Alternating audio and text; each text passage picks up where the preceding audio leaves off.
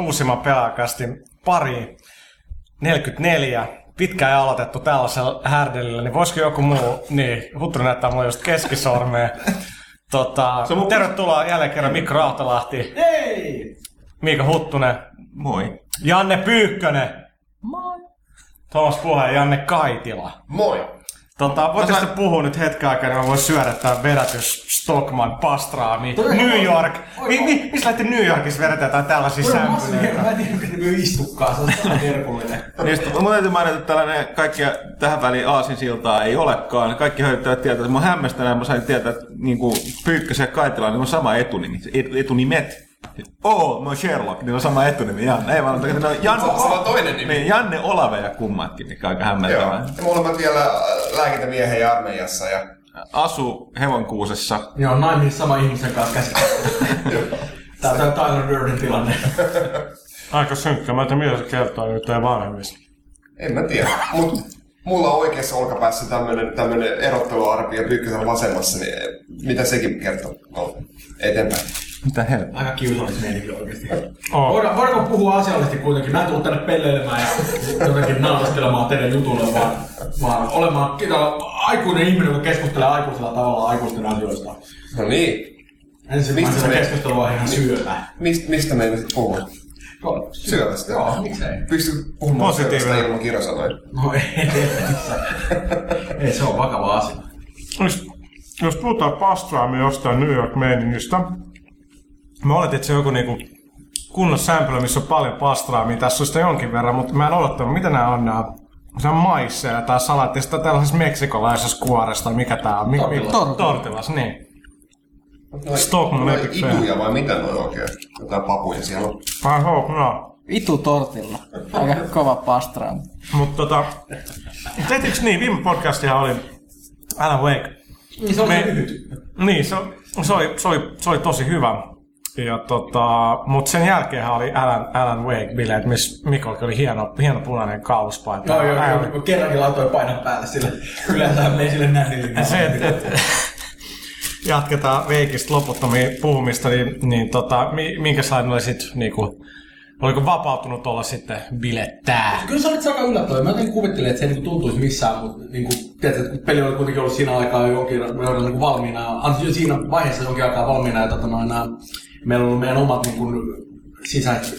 Voisi taas sylkymättä koko ajan siihen paperiin, onko tää liikaa pyydetty?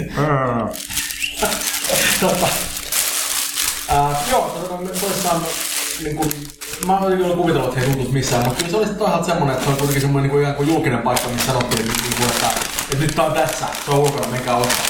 Niin kyllä se itse asiassa on yllättävän paljon jotenkin tuntuu siltä, että kyllä se on semmoinen kummallinen paikka lähti olkapäin tietyllä tavalla, että se on vähän yllättävää. Mä kuvittelin, että se olisi oikein semmoinen nolla-asia, mutta ei se olekaan. Mä olin tunteellisessa tilassa, mä myönnähän suoraan. Avoimella baarilla ei varmaan ollut mitään tekemistä tunteellisuuden kanssa. No ei muuta, koska en mä saa juoda sitä kaljaa, mä niin paska ihmisiä. Niin, mutta toi meidän juotsa alkoholia. En mä osaa sitä oikein. Mä vältän sitä aika rahkeasti. Vähän niin kuin Kaitilakin, joka taas lähtee ennen puolityötä. No, siis lähdinkö just ennen? Ei, kun mä taas just puolen yön aikoihin, mä kyllä myönnän, että mä just ennen lähdin, mutta... Huttunen oli nähty aikamoisessa kännissä ja muistaakseni. Vähän niin kuin mä. Mä näin juuri eilen, ei voitakin juuri tänään tuolla muun TV:llä, jossa myöskin keskustelit pitkään Alan Wakesta muun muassa. Niin, mä kysyin, että on sitten keksinyt ketään muutkään, että kysyy sitä ilmeisesti. Ei, no siellä oli vähän ilmeisesti aika keksiläisyys siinä vaiheessa, rupesi olla ihan kortilla, että mutta mä tuotanto oli kyllä kovassa vauhdissa, että se oli ihan mukavaa. Plus jos mä haluan nähdä, että miehet on pissalla, niin se ainakin on tehty siinä lähetyksessä aika hyvin, ettei siinä mitään. Aika mielenkiintoista. Vähän niin kuin tää mun ruokavalio, kun mä soitan hämälän sämpylään, niin mä syön karkkia, sit mulla on lämmit kaakaot. Jotenkin tää karkki ei nyt sovi tähän näin. Pyykkönen, ota nyt se karkki nyt. Mikä meininki? Ei mitään näette, kaikki teidän jutut vetää mua kyllä vähän hiljaiseksi. Tää on jotenkin vähän sellainen epätoivoinen tunne. Ei ollut Alan Wake-bileissä. Ei. Se oli kyllä, sua kaivattiin siinä. Mutta mulla oli lastenhoidollisia tehtäviä. No. Saanko kertoa susta nolo anekdootin sieltä bileistä? Saat. Mä täällä, kerran vaan. Tämä oli viimeinen asia, minkä mä muistan niistä bileistä, koska mä olin tuossa lähdössä. Tuomas juttelee siinä niin tämän edellisen Suomen poikamiehen kanssa, unelmien poikamiehen kanssa tästä ohjelmasta. Ja sen piti oli se. Niin, siis Mulla meidän poikamies joo, muistan kun se tuli se ohjaama. Sitten mä tunnen ton jätkän, mä en millään muistanut mistä. Mutta bileissä teetettiin femmat ja en kerro enempää mitä se kaveri sit kertoo. Mä luulin, että ei ois puhunut siitä mitä Heiklä meni mölättään. Kyllä senkin voi kertoa. No ehkä sitä ei tarvitse kuulostaa niin huono. No niin, no tää on tosi hyvä viihdettä kyllä. Se on loistava setup, porukkaa siellä niin hieroa käsiään ja kaiuttimien toisessa päässä. Ei ole pikavalta silleen sormella. Nyt seiskaa kilahtaa. Sitten homma saa. Uudelleen poikamies on oikeesti julkis. Joo. Tähän menee tosi hyvin. Paras kästi ikinä. Oli kyllä hyvät bileet, etenkin Ossi Saarisen terveisiä, joka hyökkäsi Robankaa kehiin ja jengistä kaapista keittoa sinne jo 16 mukia kerralla. Että oli kyllä ihan vaikuttavan näköinen se meidän pöytä jossain vaiheessa. Mutta oli hauskaa ja nyt mulla on missäkään vaihe, mulla on Wake taas nyt vähän yli puolen väliin. Mä pelastan sillä hardilla, koska hardi pitää pelata Nightmare. Avautuu. Ei Nightmare on defaultina. Niin, mutta kun mä olin pelannut Revief-koodin läpi. Nyt kun mä kävin ostaa pelin. Oikein muuten, tosi hyvä päätös. Oon aina kertonut, että sulla on erinomainen maku. Kiitos, sen takia mä tykkään sustakin. Tää aina huvittaa, että mitä isompi peli, sitä niinku... Meillä on Veikistä varmaan yksi promo niinku täällä, mä huvittin, että teilläkin olisi joku yksi Korea-versio. Se on nimenomaan naurattaa homma silleen, että tää on suuten lapsille ei ole kenkiä tilanne silleen. Siellä me istutaan silleen, että hei mekin halutaan nähdä se makea kirja, mikä siellä on sisällä. Joo, no tuolla se on puolella, se on että niinku... Anteeksi, kirjalla sen tää englannin kielellä, mä ajattelin, että se on Korea, mutta eihän kääntynyt sinne asti sen tää. Hei, kirjasta, eli tää Veikin Limited Editionissa on tää kirja. Pyykkönen, sä olit... Niin, sä olit lukenut. En mä sitä kokonaan ehtinyt, mutta osaksi katsoin. Se oli kyllä aika vaikuttava lisä siihen pakettiin. Se oli niinku hyvin. Se oli kyllä todella niinku... Mä muistan, mikä se oli se fiktiivinen äijä, joka on kirja. Blade Runner, joka nähdään myöskin mun pelialussa. Joo, niin... Missä se on siinä pelialussa? Niin siis se on se niin, joka kuolee. Joka ei kuolee. Mä en nyt spoilata, mutta... Kyllä nyt tässä vaiheessa voidaan vähän niinku spoilata, koska... Okei, nyt plus soidetaan, mikä tapahtuu ensimmäisen 15 minuutin aikana, että se ei eikaan niin kriittinen. Mutta joo, sehän on... Meidän pelihan alkaa unella, että se kuolee siinä unessa. Se on tämmöinen mystinen yhteys. Ja siis tää kirja, niin kun tää Limited Edition on muutenkin aika hyvä setti, niin kirja kyllä, sanotaan pelissä ei ehkä tule mun mielestä niin paljon backstorya kuin voisi tulla, on jotenkin hankala juttu, mutta kirjan kun lukee, niin se kyllä tekee etenkin muutamasta hahmosta, niin se tekee niille aika paljon.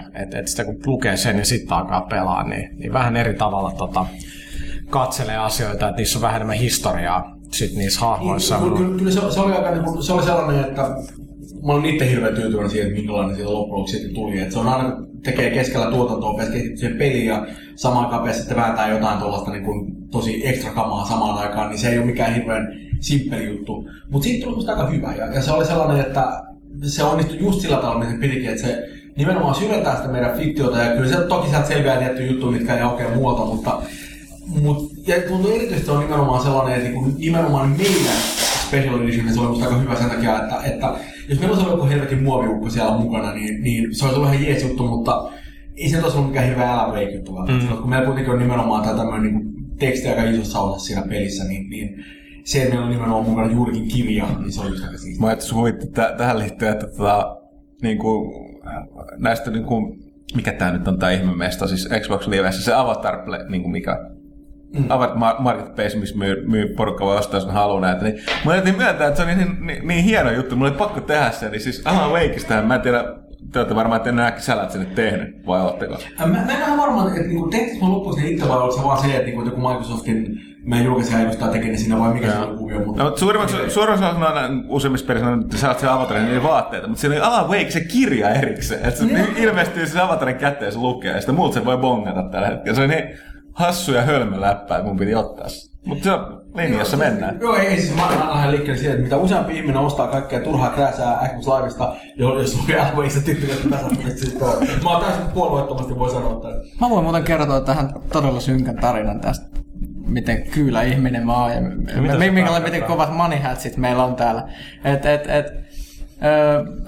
Tässä viikonloppuna huomasin, että Neogafilla niin ihmiset jakeli tämmöisiä koodeja Alan Wake T-paitoihin Avatar-hahmoille siellä. Joo. Ja sä heti haukkana. Joo, että ottakaa nyt sieltä koodeja. Ottakaa me mun munassa me ottaa. Ja sit siellä, niitä voi pistää mun naisavatarien päälle niitä paitoja. Jumalauta, sitä ei mun edes ladata ilman sitä. Totta, munassa mä vaihan mun avatarin naiseksi ja otin sinne se Alan Wake-paidon ja latasin sen koodin. Niin, mutta sun se on ihan ok sulla, kun sä et oo ikinä yrittänytkään avatarilla tehdä itsesi näköistä. Se on ihan totta. Mun edellinen avatar oli The Wirein Omar. Korn Road päässä ja missä olet joku goottimuija niin. Tämä uusi avatar on Blade Runnerin Breeze. Oliko se toi... Niin tosta vielä toi, että toi Omar, niin Jannella luki siinä, you feel me? Kyllä. Pyykkönen, anteeksi, Huttunen on päässyt Wire-saloihin. Käsitys Kanttilasta mainostan sen verran, että yksi kausi 20 €. Kaikki kaudet löytyy. Meitä muuten ostamaan. Se on ehkä paras televisiosarja, mitä ikinä on tehty missään. Täytyy sanoa se. Siis mä olin tietoinen etukäteen, että mulla on kaikki jo vuosien verran kehonusta, mutta semmoinen, kun se tuli Suomessa, tuli omituisen aikoihin, että mä näin sitä hajanaisia jaksoja. Että mä sanon sitä kuvaa, nyt oli täytyy myöntää, kun sitä alkoi katsoa, niin jumalauta. Ei mitään poliisisarjaa enää, okei, mun täytyy myöntää Miami Vice. Mutta se on viihteellisellä tavalla oma, niin silleen, että Wire on aika kovaa kamaa. Mutta jopa joku niinku The Shield, mikä oli kans ihan hyvä, niinku Vic Maci. Missään tapauksessa huono, mutta se on täysin eri genre oikeastaan. Se on nimenomaan tämmöinen superrealistinen poliisiproseduraali, jos ei ikinä määritä mitään rautalangasta. Kaikki on harmaata. Joo, ja loistamaan se, että toisin kuin monissa muussa sarjassa, heti kun joku vetää siinä aseen esiin, niin katsotaan, että voi vittu, tästä ei saada jotain pahaa. Et se ei koskaan semmoinen siisti juttu. Toisin kuin toisessa legendaarisessa TV-sarjassa Prison Breakissa, jossa tämä vartin välein aseen osoitetaan niin päin kasveja, kukaan ikinä paina liipasin tai mitään. Mutta kun Wairia katsoo, mä on vaikea tajua, miten joku ei voisi niinku arvostaa sitä.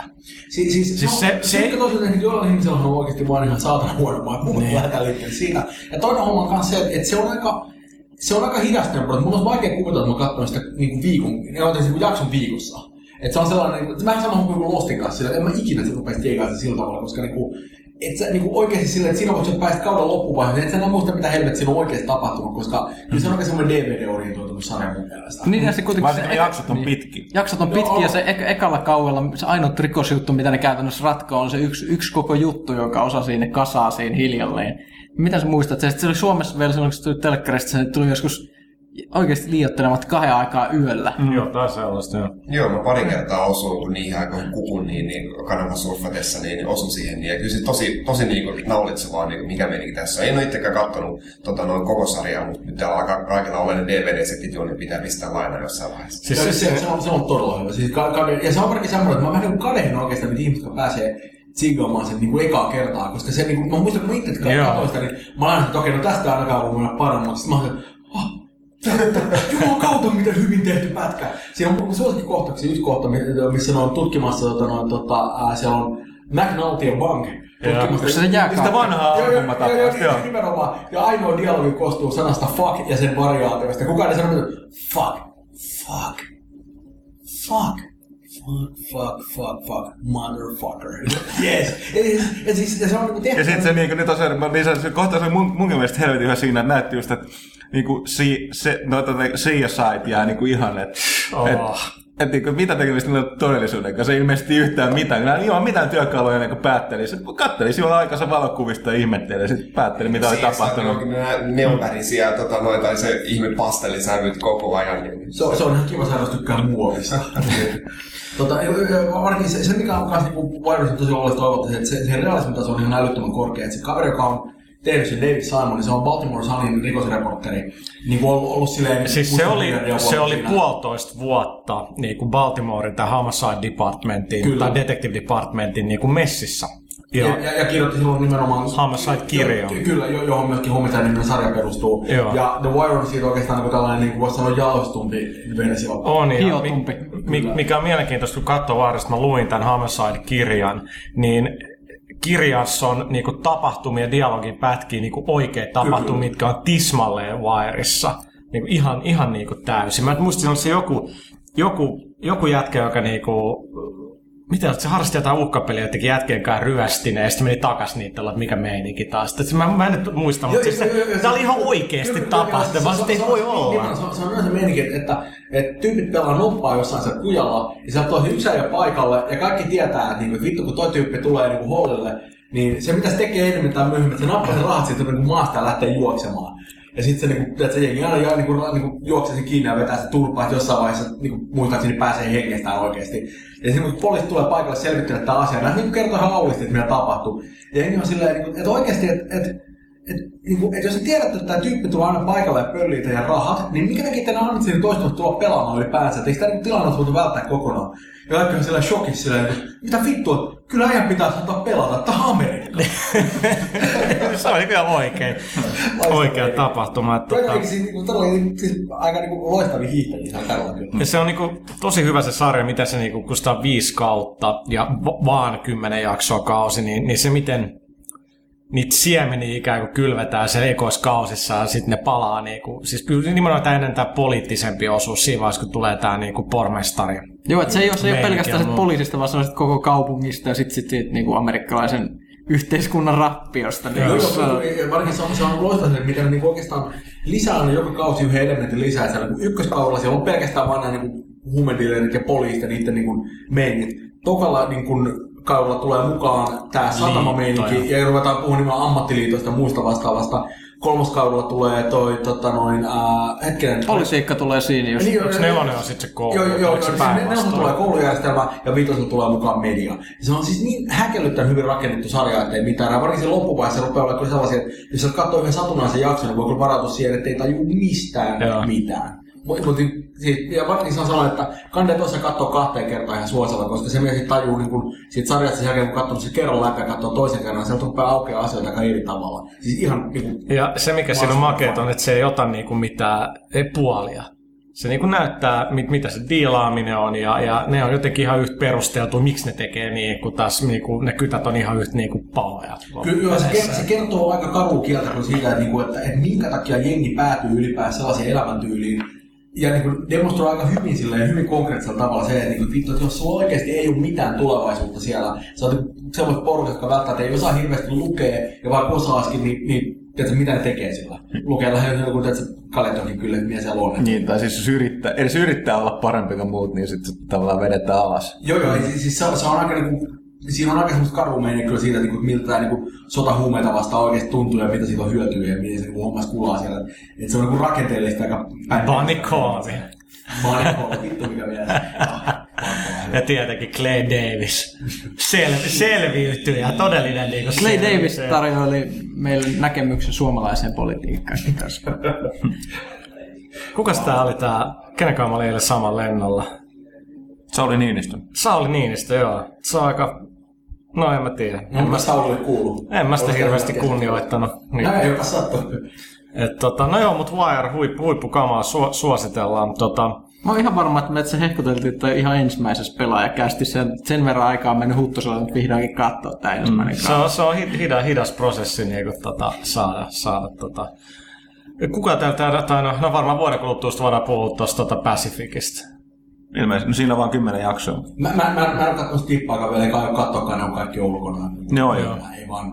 Ylipäänsä vaan Me on ulkona kaikki. Ja sitten tehtäkö 10 jaksoa? Viimeinen jakso tuli viikkoista. Joo, siis kanaville tulee nyt viimeinen, mutta eikä sekin tule varmaan kohti olla DVD:llä tai Blu-raylla. Mutta hypätään loogisesti takas Wakeen. Niin siis se on totta, mitä sanoit, että siinä alussa tulee se joku läppä, että hyvin researchattu puha jälleen kerran. Se läppä, että tämä tuntuu joltain Stephen Kingin mysteeriltä, ja tietenkin siinä Waken alussa ja sanotaan, että loppu ei tule tarjoa vastauksia, koska se ei kuitenkaan tule, se mysteeri ei toimi, ellei jotenkin sitä jätä auki. Jotenkin näin se menee, se on tietenkin teet paremmin. Joo, kyllä aika pitkä joo. Selkeät vastaukset ja pelko ei oikeastaan toimi hirveän hyvin yhdessä. Kyllä se on aika pitkä sellainen, että kyllä semmoinen tietty epävarmuus ja mysteeri on sellaisia, että on pakko pitää yllä, jos haluaa, että tilanne ikään kuin toimii sanotaan silleen genretasolla ja tyylitasolla. Et eikä siitä, jos haluaa semmoisia todella rankkoja selityksiä ja kaikkea, niin niin sitten se on vähän hankalampi tilanne ehkä, mutta toisaalta jos tietää, että me ollaan kuitenkin niin kuin oikeastaan aina puhuttu aika orakaan, että kuinka David Lynch on tosi iso vaikutin meille. Ja kyllä se on vähän silleen, että jos niin kuin on yhtään ymmärtää sitä lähdemateriaalia, sen odottaa, että meillä niin lopussa selvitetään kaikki niin Asta B:hen ja niin kuin, tiedätkö, kaikilla onnen loppu, että mennään kotiin yhdessä hymyilemään ja halailemaan, niin se on ehkä vähän sellainen, että nyt ei ehkä ihan ole se lähdemateriaalin parissa liikaa. Mutta odottaako sitä, siis jos ajattelee videopelejä niin historiaa perinteisesti, niin yleensä se matka sinne loppuun on ollut sitten, että jes, nyt näkee helvetin pitkän loppudemon ja kreditsit ja muu. Ja se tuntuu, että se on niinku, semmoinen loppudemo on niinku melkein niinku palkinto. Ja ehkä se on niinku ollut pitkään niin, että se matka sinne loppuun on niinku se juttu. Niinku, että Veikin lopussa mä olin, että okei, understood, mutta mä taas kuulun niihin ihmisiin, jotka haluaa sen niinku kädestä pitään kertoa, mitä tässä niinku tapahtuu. Mä haluaisin spoilata, koska mä voin... Ei mä halua. Okei, no sit mun on tosi vaikea sanoa tää hirveästi mitään kauhean niinku siitä konkreettista. Tiedätkö sä itse miten... Mut tiedätkö mitä kun tää loppuu... Me puhutaan pelkästä lopusta. Sit kun nauhoitus loppuu, niin me voidaan keskustella kaikkia lukijat ja onnellisen tietämättömyyden valta. Niin sehän on se tila, mistä yleensä pidän niistä, että kun ei tajua mitään. Niin. Älä paljasta sitä. Mä voin niin yleensä ottaa, mä sanon siitä seuraavaksi, että kyllä meillä niin on sellaiset... Niin meillä on semmoinen, mun mielestä hyvin semmoinen, siis mä lähden liikkeelle siitä, että jos kävisi sillä tavalla, että meidän talo, mä en sanota viime kerrallakin, mutta niin kuin, että jos meidän niin kuin, toimisto on meteori, ja me ollaan kaikki siellä, kaikki niin Alan Wakeen riittyvä, vaan sillä ikään kuin tuhoutuisi, ja ainoa mitä siellä olisi toi peli. Ja mun mielestä se toimisi aivan hyvin niin. Siis mä sanon, että se on semmoinen niin kuin, välttämättä semmoinen superdefinitiivinen loppu, jossa ne on kaikki asiat ratkaistaan, mutta sellaiset niin kuin oleelliset kysymykset siitä, niin kuin nimenomaan, niin kuin, että niin kuin missä mentiin ja minkä takia tämä kaikki niin kuin tapahtui, ja niin kuin, että niin kuin, mitä sen vaimolle kävi, ja niin kuin, tiedätkö, ikään kuin tämä niin Waken sellainen henkilökohtainen tarinan kaari, niin kyllä mä ajetaan ne sen aika niin silleen sujuvasti. Toki me jätään niin kuin, ovi auki jatko-osaa varten, mutta vaikka me oltaisiin ikään kuin päätty tehdä vain yksi ainoa peli alun perinkin, niin mä en usko, että se loppu olisi ollut hirveän erilainen. Siis varmasti jonkin verran, mutta me kuitenkin liikutaan aika pitkälle nimenomaan sellaisella niin kuin sektorilla, jossa sellaiset hirveän rautalangasta väännyt asiat ei välttämättä ole oikeastaan meidän juttu. Että kyllä me enemmänkin halutaan tarjota sellainen jännä ja kiehtova ja unenomainen kokemus, ja mitä enemmän sitä selittää, sitä enemmän sitä myöskin vesittää. Et se on riimastanut hyvin. Mäkin huomasin. Mä huomasin, että sä niinku, ihan ruumiinkielestä huomasit teki suuren vaikutuksen. Se mun leikkasi heti, se on aika harvinaista. Jos te kaksi olisitte jossain lavaan räppäämässä, niin se olisi kyllä aika... Oi mikä flow, siinä jää levinnyt toiseksi. Oi vittu, varoittakaa pankkeja, koska se toisi niin paljon rahaa, että niin maailmantalous menisi kuntoon saman. Vittu Huttunen ihan liäkeessä. Okei, no mutta ehkä se Wakeista käykää ostaa sen, jotka ei ostaa, jos vielä käynyt ostaa sitä, tuetaan suomalaista pelin tekemistä. Niin, Mikkikin saa bensaa siihen kullattuun Ferrariin. Nimenomaan. Kullattu Ferrari. Vittu, mulla ei varsin polkupyörää oikeesti. Mulla oli mut se pölli. Mä aina miettinyt, se on tosi pitkä työmatka. Mulla on, se on totta. Sä oot sissi, ja sit se vielä vaivarat tulee tänne. Niin, on mä hemmataan muihin matkan himaan, siis sillä, se on vaan tekosin lähtee duunit vähän aikaisemmin. So we were here to serve. Niin, että jotain ajankohtaista, niin toukokuun pelaajalehti edelleen myynnissä, siinä on XCOM-kannessa, voi käydä ostaa. Me tehdään just huomen valmistuu seuraava lehti, sen takia mä kuulostan kiirehtivältä ja stressaan. Valmistui. No tänään on maanantai, niin, eli periaatteessa taas sillä on jonkin sortin paradoksi, eli lehti valmistui eilen, mutta se myös valmistuu paraikaa. Jopa sattaa. Okei. Viidakko meininki. Se on hyvä huomata kyllä, että mikä ei ikinä muutu tällä sektorilla. Että se on ihan saa, milloin deadline on, niin aina silleen... Niin se on aina. Täytyy vielä laittaa sivunumerot konnikseen ja vittu, kun se saadaan Rautalahteen kirjoittaa kolumnia tai jotain muusta kietoa. No ei, tulee tällaisia, että mä niinku päätin tässä aamulla, että mä en ollut samaa mieltä, että mä arvostelijakaan Blurista ja nyt mä niinku kirjoitin sitä itse tässä uusiksi. Pitää nyt vielä pelata tossa yöllä lisää, niin muutoksia aina tulee, sitten varmaan päättää, mitä laittaa kanteen, mutta ei se mitään. Sitten siellä on juttu youtube.com/pelaajaHD. No tällainen omituinen juttu, se me käytiin puistossa. Sitten me luetaan toukokuun lehti läpi ja sitten me ikään kuin laitetaan kommenttiraita siihen. Mä selitin joka sivusta jotain. Teillä on vähän seikkailumeininki siellä mun nähdäkseni. No kyllä se Pultsari hyökkäsi keihin. Oli se ihan makea. Kaveri vielä tuuletti sen jälkeen, kun se oli käynyt. Se oli ihan makea. Jes, elämän onnistuja! En mä tiedä, onko siinä hirveästi tulettamista, että käy pelattelemassa videopelitoimittajia. Se on kieltänyt vähän, kun sä olet karkeuttanut lapset silleen. Joo, meidän kuitenkin oli 3 siinä, niin kyllä se vähän urheutta kuitenkin vaatii, että vaikka ei Rekonen ollutkaan mukana, mutta... Kyllä mä voin sanoa, että mä olisin juossut kuin ämmä, niin jos olisi vielä jotain tapoja, mä olin ihan paniikassa. Toista Rekonen olisi painanut sen mattoon kyllä välittömästi. Se olisi ollut mulle tervitellä. Teillä on hammasharjan pätkä, tota oli kyllä tässä taustassa. Totta kai, kun tälläkin ytimessä liikkuu ruttapuistossa, pitää olla shankin mukana. Kyllä. Niin World of Warcraft-lehden seuraavaa numeroakin tehdään. Pelaaks Mikko enää World of Warcraftia? Mä en pelannut monen vuoteen ja mä oon hirveän tyytyväinen siitä, että mä en ole sortunut uudestaan, koska se on niin hirvittävän timesinkin, ettei mitään. No tästähän tuli tämmönen just sopiva aasinsilta tähän, että mitä seuraavan numeron semisti teema on tämmönen nostalgia ja muistelu nyt, kun kohta tulee uusi laajennus, joka pistää remonttiin sen peruspelin, kaikki vanhat paikat, Barrensit ja Wetlandsit, muut räjähtää uusiksi. Kaikki se, mitäkään Barrens chatille. Niin, kaikki se, mitä sä tiedät siitä pelistä, niin katoaa nyt. Eli voi aloittaa uudelleen pelaamisen. Mä sanoin, että mä en koe, että se olisi mikään hirveän suuri menetys silleen, että mun mielestä voiminta ylipäänsä mikään mordiisi sellainen ikään kuin kokemus, on loppuksi ollut aika yllättävän vähän sidottu siihen varsinaiseen itse peliin, että kyllä se on enemmän ollut se jengi, jonka se on tullut hengailua. Ja muutenkin se on vähän sellainen, että niin kun, mun attitude-päin on aika huono tuollaiseen meininkiin, että mä huomaan, että loppuksi ei mene niin hirveän montaa kuukautta, että mulla rupeaa tulla sellainen fiilis, että okei, nyt tarvitsee grindata, jos haluat pärjätä, ja mulla ei vaan niitä kiinnostu siihen hommaan, mutta siis... Kyllä se on sellainen, että kun miettii, että kuinka monta mun kaveria esimerkiksi on niinku semmoisessa tilassa, että vieläkin että tuntuu, että ne niinku kommunikoi primäärisesti oikeastaan niinku puvin kautta, niin se on aika häkellyttävää silleen, että se on aika massiivisen iso osa jenkin elämää. Ja siis hyvä peli, se on helvetin hyvin tehty peli jotenkin. Tänään tuli just itse mielenkiintoinen uutinen, oli tuolla netissä. Yksi kaveri oli yksinään tiputtanut tämmöisen raid-bossin, eli suuren pommun vihollisen, joka on tarkoitettu 25 hengen tapettavaksi oikeasti. Ja tämä kaveri oli kehittänyt siihen hienon taktiikan, harjoitellut, tehnyt 4 tuntia 45 minuuttia ennen kuin se oli tipahtanut tämä yö. Ja se nimenomaan yhdellä hahmolla, eikä niin yksin monella hahmolla. Yhdellä hahmolla. 4 tuntia 45 minuuttia. Onhan se kiva tuon harrastuksen jälkeen. En oikein tiedä, mitä mä tuohon sanoisin siihen. En mäkään. Mä ajattelin, että jollakin olisi jotain järkevää sanoa. Kyllä mä vähän kunnioitan tuollaista tiettyä pakkomielteenomaista hulluutta, mutta...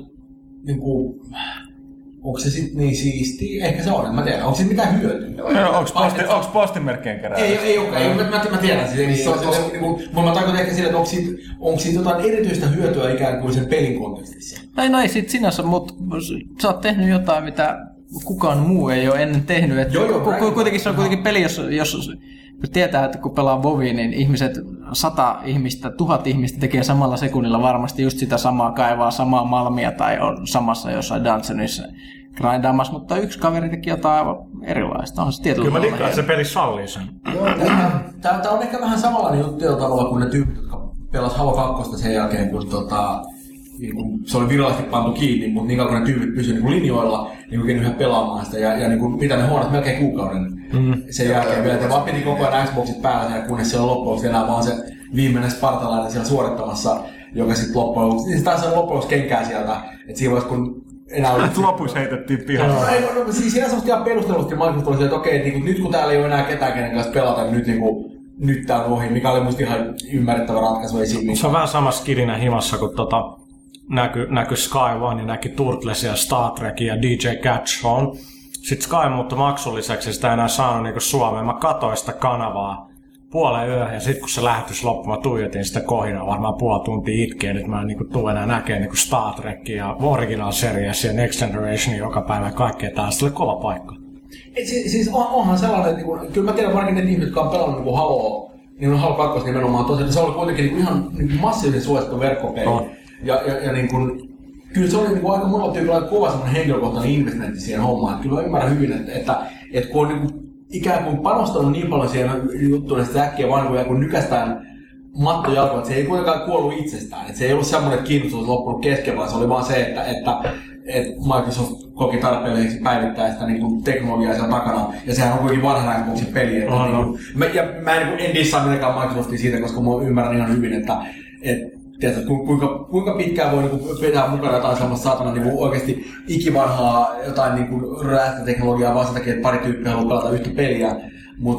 Toisaalta Halo 2 on aika otollinen peli tämmöisen suorittamiseen, kun Bungie on niin faniystävällinen firma, niin kuin, että nehän niiden nettisivuilla uutisoi siitä ja muuta tämmöistä, että se oli iso tapaus niin kuin niillekin. Ja, no, onko se silleen, niin kuin, että kaikki, ketä pelasi Halo 2 niin viimeisenä päivänä jo niin ennen tätä deadlinea, niin tulee saamaan jotain ekstraa Bungielta käsittääkseni. Mutta tässä on aina ne peliyhteisöjä, jotka ei sinun niin palatakseni tähän, niin, miksi tämä tyyppi teki Vovissa. Vovissa on niin paljon pelaajia, että siellä on valtava pelaajayhteisö ja Blizzard itse käyttää, että se on paljon näitä niin kuin saitteja, niin kuin suurimpana MMO Champion, mitä käytetään päin Halo.com, niin ne löytyy sieltä nämä tyypit sitten välittämässä. Pelaajayhteisö luo itsestään. Saat se siinä sen tosielämän achievementin niin perveressä kuin se onkin, niin, vaikka siihen pelissä olekaan tätä achievementia, niin silti sä tulet saamaan niin mainintaa ja kunniaa siitä. Niin, jos sitä vielä miettii tämmöiseltä niin hyötykannalta, oliko siitä mitään hyötyä, niin kun ajattelee, että kuinka monta tuntia me kaikki ollaan upotettu videopeleihin, eikä sitä oikeasti ole ollut ehkä muilla hyötyä, paitsi ehkä Rautalahdelle. En mä tiedä, onko mullakaan mitään varsin hyötyä ollut. Mutta sitten se, että ainakin jää joku muu muista. Ei muista välttämättä pidäkään olla mitään hyötyä. Kyllä mä olen samaa mieltä, että siis jos me tehdään jo tarpeeksi nihilliselle linjalle, niin kaikki, mitä me tehdään, on turhaa. Niin, nimenomaan kaikki on hyödyt silleen. En mä mistä tuossa tarkoita sillä tavalla, että siitä pitäisi olla jotain varmaan hyötyä. Mutta kyllä se jotenkin aina hämmästyttää, että kuinka paljon näistä tiedot ihmiset kykenevät vaan panostamaan sellaisia juttuja, jotka on ikään kuin sen jutun ulkopuolella olevien mielestä täysin sille hyödyt homma, mutta siis en mä ymmärrä, mikä jengi menee katsoa lätkää silleen, että se on ihan sama asia silleen, että kyllä mä tiedän, että jengi käyttää hirveä tai katsoo jotain vitun Big Brotheria esimerkiksi. No sitä mä en kyllä pysty tajuamaan. Mutta se nyt riittää, että on hyväksyä se, että ihmisiä kiinnostaa eri asioita. Ja siis ei tämä nyt niin kaukana ole, vaikka siinä varmasti menikin enemmän aikaa tällä mobiilityypillä, mutta mäkin esimerkiksi eilen pelasin just tuon Alan Wake -muutos, ei pitäisi ampumatta laukaustakaan, koska sitten se achievementin. Ja se oli hauskaa ja se oli vähän episodin ampumat laukaustakaan, että helvetissä on mahdollista. Tuli kuoltua ja tuli juostua ja... Saatan vaikeasti. Joo. Niin, mutta no siinä oli saititte kyllä gamerscorea kanssa, mutta... Paljonko sun gamerscorea? 21 000. Ei ole niin paljon kuin Huttusella. Aika hyvä seili. Mut Pyykkönen puhui tuosta Maamin keräämisestä tai jostain. Tässä on aika merkittävä uutinen, koska kaikki on pelannut Mass Effect 2. Ja skannanneet ihan helvetisti planeettoja kaikkien mineraalien toivossa. Ja Pyykkönen kehitti jo tää hyvä taktiikka, että rämpytetään sitä oikea triggeriä. Ei pidetä pohjassa, vaan rämpytetään. Joo, totta kai. Ja nyt sit se kai patchattiin. Että siitä tuli paljon helpompaa. Joo, se on nopeampaa. Ne patchas sen Xboxilleksi niitä. Joo. Siitä on mulla mitään reilua pelaa PC:llä. Ja se PC:llekin pitäisi olla tulossa, mutta siis... ihanaa! Siis... Ei kun skannaa. Se oli ihan hyvä veto, koska siis mä edelleenkin hyväksyin, että se oli sellainen pitkästyttävä puha, mutta niinku siihen ekan läpikerran se vielä hyväksyy, se kuuluisi ja se on kaikki sulle uutta kuitenkin. Toki kun mä pääsin toista kertaa läpi niin Renegadeinä, niin siinä on ihan pikkasakaan nyppi. Sä saat siinä alussa uudessa pelikerrassa niin rahaa ja niitä mineraalia, mutta ne ei riitä. Niin ihan ok. Eli suuresti nopeutti nyt sitä tähtäimen liikkumista sen koko ajan. Anteeksi, on niin hyviä. Siis niin on. Ihan törkeä. Parhaat karkkeja ikinä. Mutta joo, se oli tällainen... uutisluontoinen asia. On se kumma juttu, mitä siitä sai kikseen, siitä, niin kun skannaa niitä planeettomaksi, ja järjestää sitten yhtäkkiä, kun ne mittarit menikin vähän pystyyn. Juu, nyt liittyy jotain. Motherload! Joo, se on ihan liekeis siitä. Mä en muista, mistä mä luin. Mä luulen, että se oli jostain Gamasutra-artikkeli tai joku jossain, missä nimenomaan puhuttiin tällaista pelimekaniikoista, mitä tosi monessa pelissä on, jotka on nimenomaan semmoista ikään kuin... nimenomaan tuommoista aika periaatteessa hyvin semmoista itseään toistavaa hoonaamista, mitä tosi monet pelit löytyy. Ja siinä oli ikään kuin, mä en muista aina tarkalleen, mikä se teesi tarkalleen oli, mutta siinä oli tehnyt jotain tutkimusta ja kerännyt dataa siitä, että häkellyttävän suuri määrä pelaajista vaan aina jumittaa niihin juttuihin ja tekemään sille obsessiivisesti jopa sellaisissa tilanteissa, jossa niistä ei ole välttämättä niille mitään suoraa hyötyä. Että se on vaan semmoinen, että ne vaan jää semmoisen sykliin kiinni siinä. Ja että se on semmoinen periaatteessa hirveän helppo tapa lisätä peliaikaa, joskus jopa ihan siis todella merkittäviä määriäkin. Musta tuntuu, että se varsinainen payoffi on usein aika silleen kyseenalainen. Mä sitten sieltä siitä on jotain riemua silleen, mutta mutta esimerkiksi... Tai jopa pakollista, koska siis on niin, kamat ei kehitty ilman niitä mineraaleja. Musta tuntuu, että Mass Effect 2 on kyllä myös ollut yksi tapa pitkittää sitä. Ja sit sä oot oikein siinä, että jos mä olin jollain planeetalla, niin mulla oli jotenkin pakko, semmoinen kompulsiivinen pakko skannata se kokonaan, ja niinku, ettei vaan jotain niinku jäänyt. Ei niitä oikein voinut jättää sellainen niinku puolin. Totta kai se olisi tuhlaista jättää sinne jotain. Mua hämää nimenomaan ajatus siitä, että mulla on vaurunkunta, että mä en olisi kannut kaikki mainittuja kerralla, koska mä haluan sen, että toi on nyt sentään hoidettu. Se pitää olla se 100%. Se pitää olla se 100%, ja sit jos sieltä tuli se anomaly, niin sitten jes, jotain pelattavaa.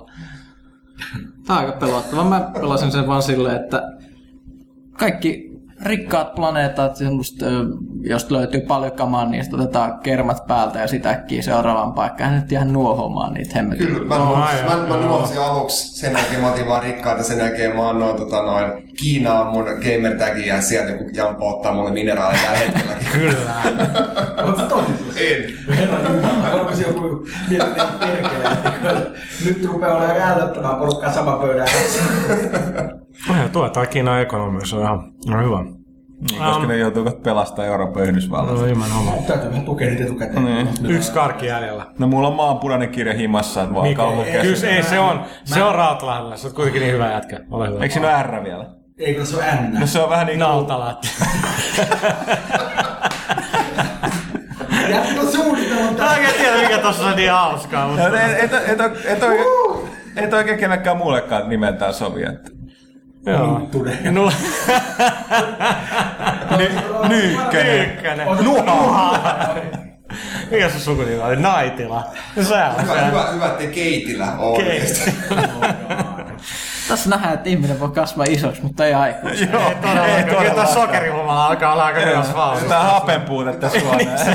Aikaisemmin me ollaan toivottu niinkä, että Mäkki antaisi meille sponsorin, mutta tarvitaanko Leafiltä sponsorisopimus kyllä. Siis eikö toi olekaan Fatserin? No?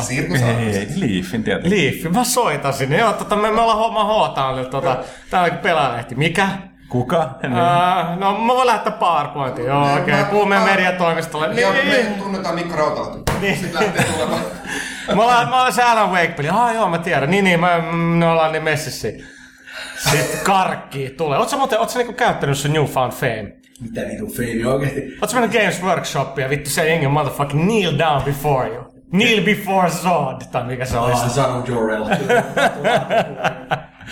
Mä oon parhaita lokokohtauksia by the way. Kyllä.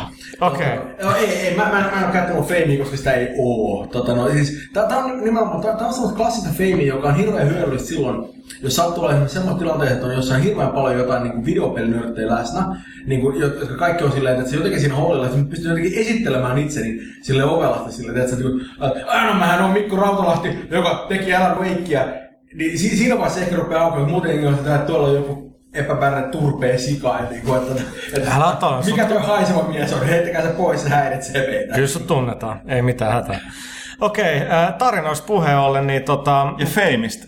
Feimistä, nimenomaan, mitä se tuo tullessaan. Niin tässä oli myöskin, eikö sulla elokuva TV-sarjan Suklaapalta, te mitä, jatkakaa vaan. Ai vittu, Huttunen on fire! Meitsi dikkaa, Sitten tossa niinku kaikki nyt sitä tahkonut, mutta arvostellaan vasta tulossa, eli Rockstarin Red Dead Redemption.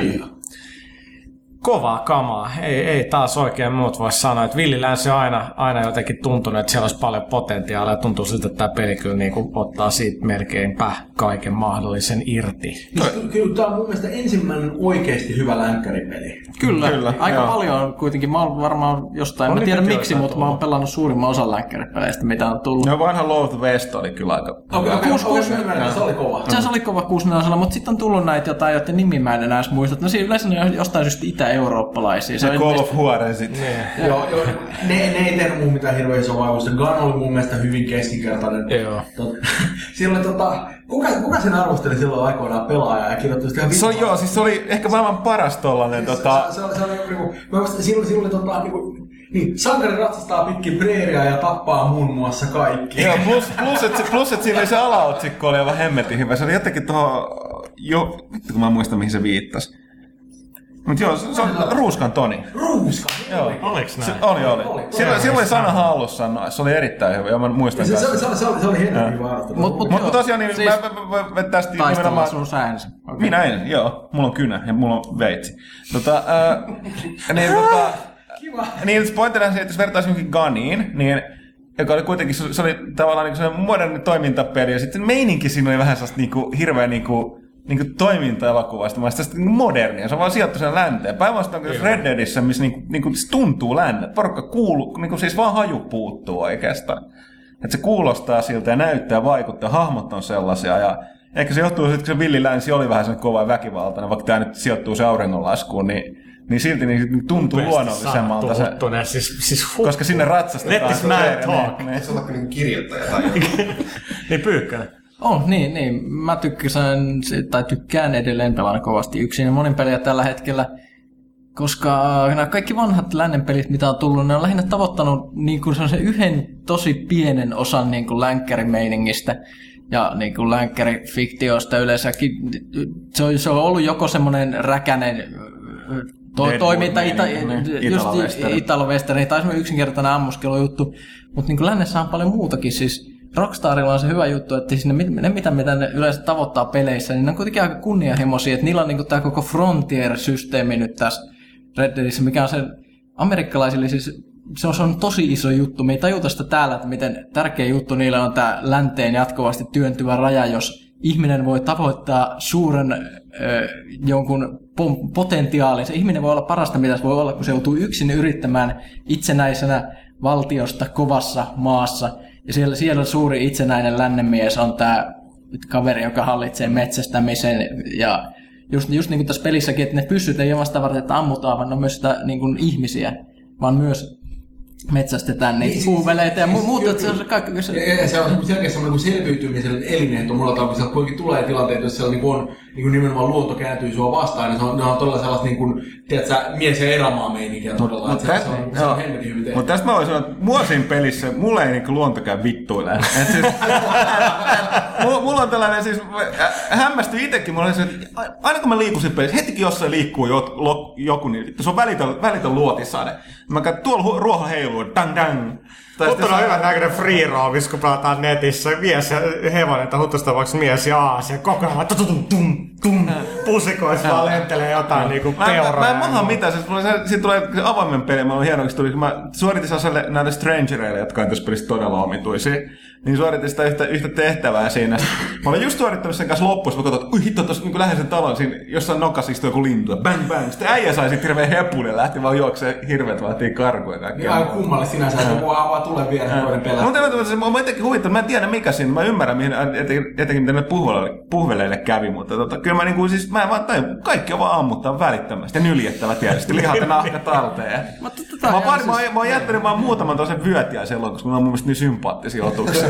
Ja sit kun näkee niitä kukkapuskia, niin saman, että ahaa, vaan se. Joo, voi kukat huivin välittömästi taskuun ja sit niinku taas katso liikkuuksen lähelle joku, mutta et siis, mulla on sen takia, mulla on näitä tehtävien tekeminen vähän hidastuu, koska mulla nämä suurimmat kiksit tulee siitä just, kun piti esimerkiksi näitä lehmiä viedä laitumelle ja sitten sen jälkeen ratsastetaan vähän preerialla ja katsotaan auringonlaskuun. Se oli just tämä mies vastaan suuri luonto. Ja tossa mä sanon esimerkiksi siinä kelaa, että se lehmien paimentaminen, että se ei ole todellakaan niinku ihan koodin kannalta yksinkertainen juttu. Mm-hmm. Ei mikään helppo juttu tehdä joku niinku ryhmäkäyttäytyminen, että sä vähän ratsastat oikealla tai vasemmalla, niin sit välillä joku lehmä menee jonnekin. Ja se tuntuu aika hyvältä. Tuntuu, mutta se oikeasti senkin että se tuntuu niin simppeli, että ei ole. Tämä on loistava esimerkki siitä, että just semmoista asiat, joita niin kuin usein ei välttämättä edes ajattele kahdesti, kun sä pelaat sitä, on oikeasti ihan massiivisen hankalia asioita toteuttaa. Siis, että joutuu niin säätää ihan hirveästi, että se nyt hirveästi vaan saa kulaamaan siltä, että se on kiva pelata. Siinä on muutenkin tosi paljon sellaisia yksityiskohtaisia pelissä, jotka on mun mielestä toivottu ihan helvetin hyvin, että esimerkiksi se balanssi niin muun toiminnan ja niin kuin, tai muun semmoisen hillumisen ja sen varsinaisen niin actionin välillä on tosi hyvin tehty. Et mä en ole ihan varma siitä, että kuinka, niin kuin, kuinka millä se menee, että mä oon itsekään en mikään massiivinen, että mulla on 8 tuntia sisällä, mutta siitäkin on aika paljon vielä toisessa siellä niin kaistikossa suhiseen meiningissä, että niin on tullut mentyä ympäri mehtää ja ammuttuu kaikkea, mikä liikkuu myöskin. Tosin ei ilmeisesti aivan yhtä tehokkaasti kuin Huttunen, joka yksinä tyhjätä, kun saadaan rajaseudun kaikesta elämästä.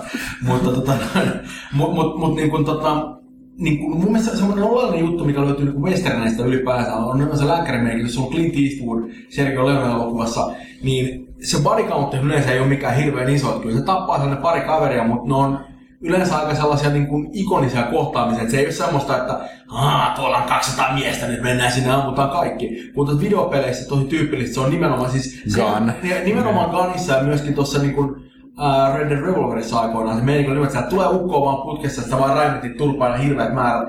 Ja se on sellainen, että se on ihan sama, kuinka paljon sulla on niin soundtrackissa sellaisia ennen Morricone-fiiliksiä. Että se fiilis menee sitä aika niin nopeasti.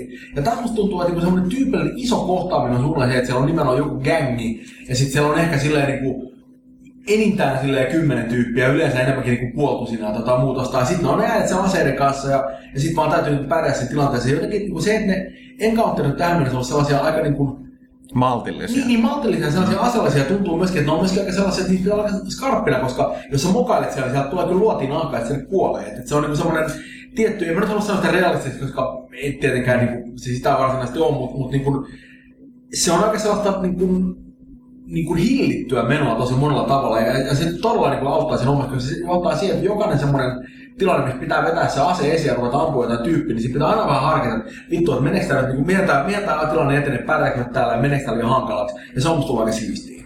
Plus, kun siinä on tämä meininki, että monasti niin, tietysti mitä itse haluaa, niin esimerkiksi kaksintaistelusta tai muutenkin, jos joku kauppias pyytää, että niin joku varas, hae se takas. Niin sä voit ampua sen, mutta tässä on just se, voit sen blastista jalkaa, säkin lassota sen ja viedä takaisin niin poispäin. Niin kuin jotkut tekee, niin laittaa se juna kiskoille. No se on, mä kerroin tässä jo.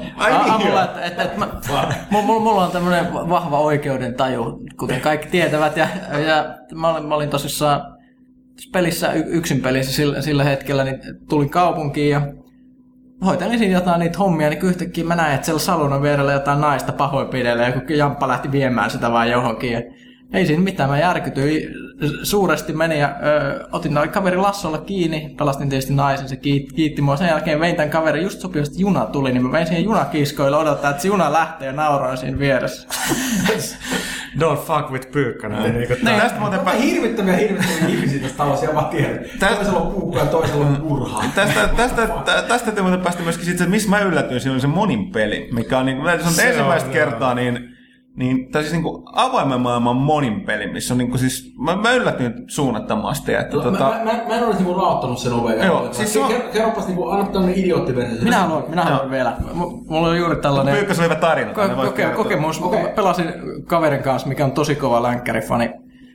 Pelattiin kaksin tätä monin peliä ja ihan vaan päätettiin, että lähdetään menemään molemmat näillä surullisilla aloittelija-aaseillamme ensimmäistä kertaa peliä ja...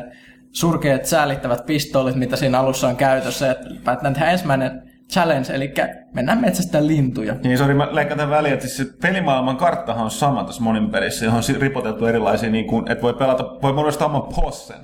Eli se on kaveriryhmässä. Ja sitten niinku läiskii tai toisiin maailmassa liikkujia vastaan, tai sitten mennä tekemään näitä erilaisia niinku tekoälyä vastaan, tai se rosvo-joukkoja niinku tukikohtia, ja näytys näitä challengeja. Tai sitten mennä suoraan sieltä pelimaailman kautta, tai suoraan pikavalikosta niin näihin niinku versus-moodeihin. Monipeli aina alkaa sille periaatteessa, että se lobby on yhtä kuin se pelimaailma, ja sit sä vaan meet siellä, se on niinku...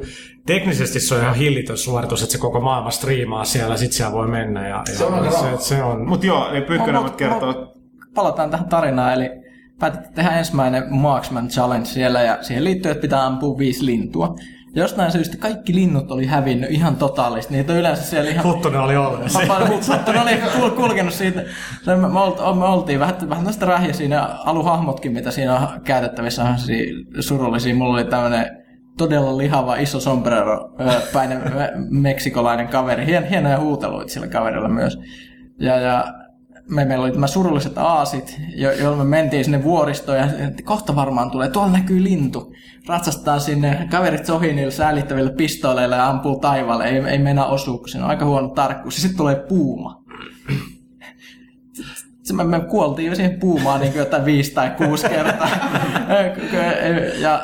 Sitten vaan todettiin, että me lähdetään täältä sitten takas pois. Ja miksi tämä Ben Hill moment oli? Joo. Sitten kun mä yritin kutsua sitä sen jälkeen, kun oli syntynyt uudestaan, kun olin kuollut.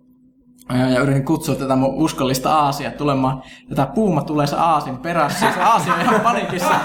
Ja kuvitelkaa tämmönen niin lihava meksikolainen kaveri juoksee niin sen aasin perässä ja sen perässä tulee puuma. Ja tää mun kaveri kommentoi, että oli ihan niin kuin Benny Hillistä, että se musiikki vaan puuttuu.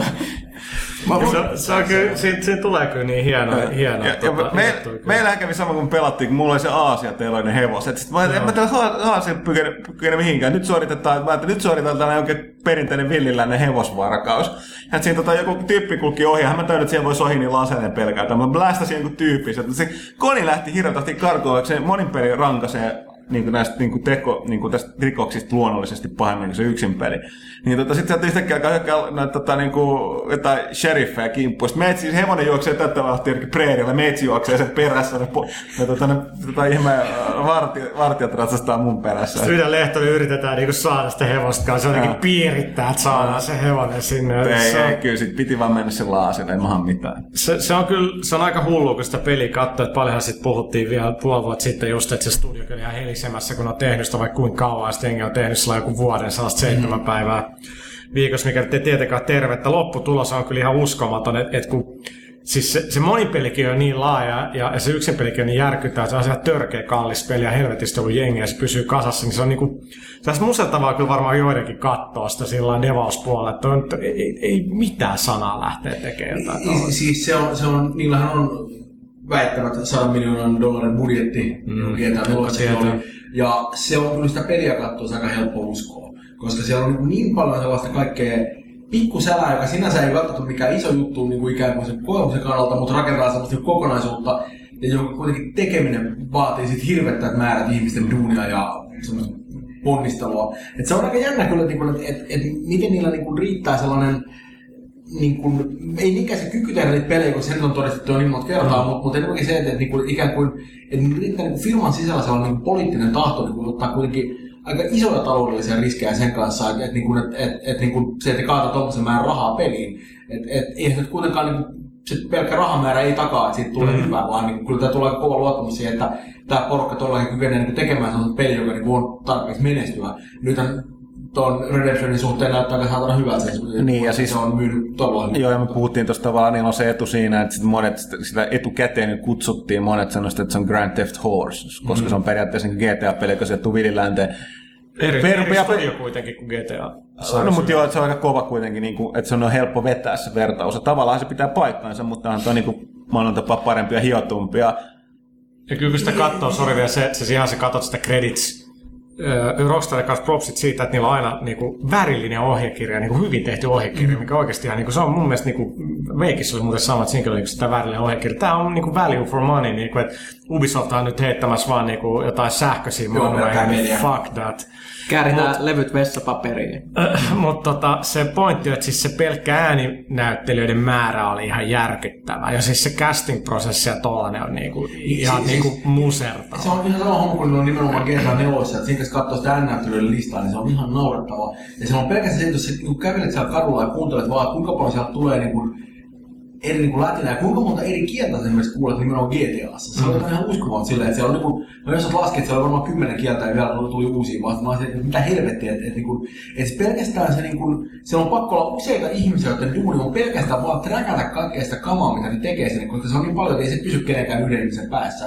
Että se on hirveä semmoinen Excel-sulkeismeininki, että sen saa päästä pidettyä hollilla. Että kun tekee jotain noin isoa, niin sieltä syntyy sellaisia duuneja, joita ei ole olemassa pienemmistä tuotannossa ihan vaan sen takia, että se on vaan niin hirveän paljon sellaista juttua, mitä jonkun täytyy olla koko ajan kärryillä. Mä en tiedä, miten helvetin kykenee organisoimaan joku tuollaisen homman, että se on ihan naurettava. Ja siis se, että niillä on ihan research department New Yorkissa, siis ihan ihmisiä, jotka vaan tutkii aikakautta, miltä esimerkiksi ne vaatteet pelkästään, mitä niillä tyypeillä on päällä, niin on todella tarkkaan. Ja ne puheet myöskin. Tämä, minä puhuttiin kelloisesta tunnelmasta muusta, niin vertaankin Gunnin ja näihin muihin, niin siis puheet kuulostaa siltä, että se oli oikeasti, niin kuin siihen aikaan puhuttiin. Että ei, niin kuin, mulla ei vielä tullut mitään sellaista tilannetta vastaan, että olisi rikkonut sun illua sen sit villistä lännästä. Se, mistä mä tykkäsin niin hyvin lähes tuohon liittyen, on myöskin se, että verrattuna GTA 4, jossa on aina sitä GTA-huumoria, joka on aika... Se on ajoittain hauskaa, mutta se kyllä ikään kuin syö semmoista ikään kuin vakavasta otettavuutta siitä niiden fiktioista ihan sikana. Se on aina sellainen, että mun on hyvin vaikea suhtautua tähän surumielisen serbin elämäntuskaan hirveän lämpimästi silloin, kun se istuu samaan aikaan nettikahvissa, joka nimi on pillu. Se on vähän sillä tavalla, että ahan tää varmaan se koskettavaa. Mutta kun tuossa toinen semmoinen, että on se toki jonkin verran huumoria välissä, mutta se on paljon enemmän semmoinen niin vakavasti kerrottu story, mikä on tosi miellyttävää silleen, että niin tuntuu siltä, että siellä on sellaisia rankkoitteja, jotka on kuitenkin nimenomaan siitä, että mikä on tämmöinen niin rajaseudun ja sivilisaation välinen suhde ja niin kuin, että niin kuin, millaista on olla ikään kuin tämmöisiä viimeisiä niin villejä ihmisiä sellaisista. Niin, outlaw on se sana, niin, mikä ei käydä suomennosta johtuen tästä. Mä oon hehkuttanut teidän jengillä aiemmin, mä taaskaan muistan tarkkaan, miten se meni, mutta mä ajattelin niin kuin Rautalahti, niin kuin mä usein tein, kun mä pelasin sitä, ja sitten Marston ratsastaa muistaakseni se sheriffin, Armadillo Sheriffiä niiden kahden debytin kanssa. Ja sitten ne jotain puhuu, niinku, että et, eikö nyt kaikki miehet ole yli aika läpeensä pahoja villissä. Sitten Marston toteaa jotenkin. Puhutaan siitä, että onko se syntynyt pahoina, ja sitten Marston miettii, että kyllä se on maa, joka tekee miehet. Ei se nyt lähdet meidän näyttää jotain. Siis se on, jos mä mietin Rautaa, että käsikirjoittaa. Tämä on tosi hyvä dialogi. Oikeasti tämä on... Ja mä myöskin tämä diggasin siitä sen alkutilan, sen Bonnie, sen isä. Yeah. Mikä on se vanha, niin kuin, että miksi täällä elämä on kovaa ja hankalaa, miksi ne on täällä. Sitten kun ne puhuu politiikkaa, ja sitten puhuu siitä, ihan niin kuin se on teksasilainen. Että just että dumasta valtio ihan totaalisesti, kun se Marston on niin valtion leivissä, niin kuin tahtomattaan, mutta niin sitä, että miltä nyt tuntuu valtion mies tulla tänne, että valtion ei pidä tulla sanelemaan meille, miten me eletään ja kaikkea tällaista, mitä me taas lämpeni sille. Mä tykkään tosi paljon siitä, kun käy se keskustelu siinä, että lopettaa se tyyppi, no joo, eiköhän me loukattu se jo tarpeeksi, että siinä on tosi että okei, että sekin tämmöinen hyvä kokeilu meininki siinä. Se on myöskin aika loistava peli mun mielestä siinä mielessä, että niin kuin ne on niin kuin Rockstar ylipäätänsä, ja se on se, että vaikka se on niin kuin eri studio, joka on tehnyt niin kuin tuon GTA, niin selkeästi se osaaminen on kyllä siellä liikkunut ikään kuin studiosta toiseen aika rankasti.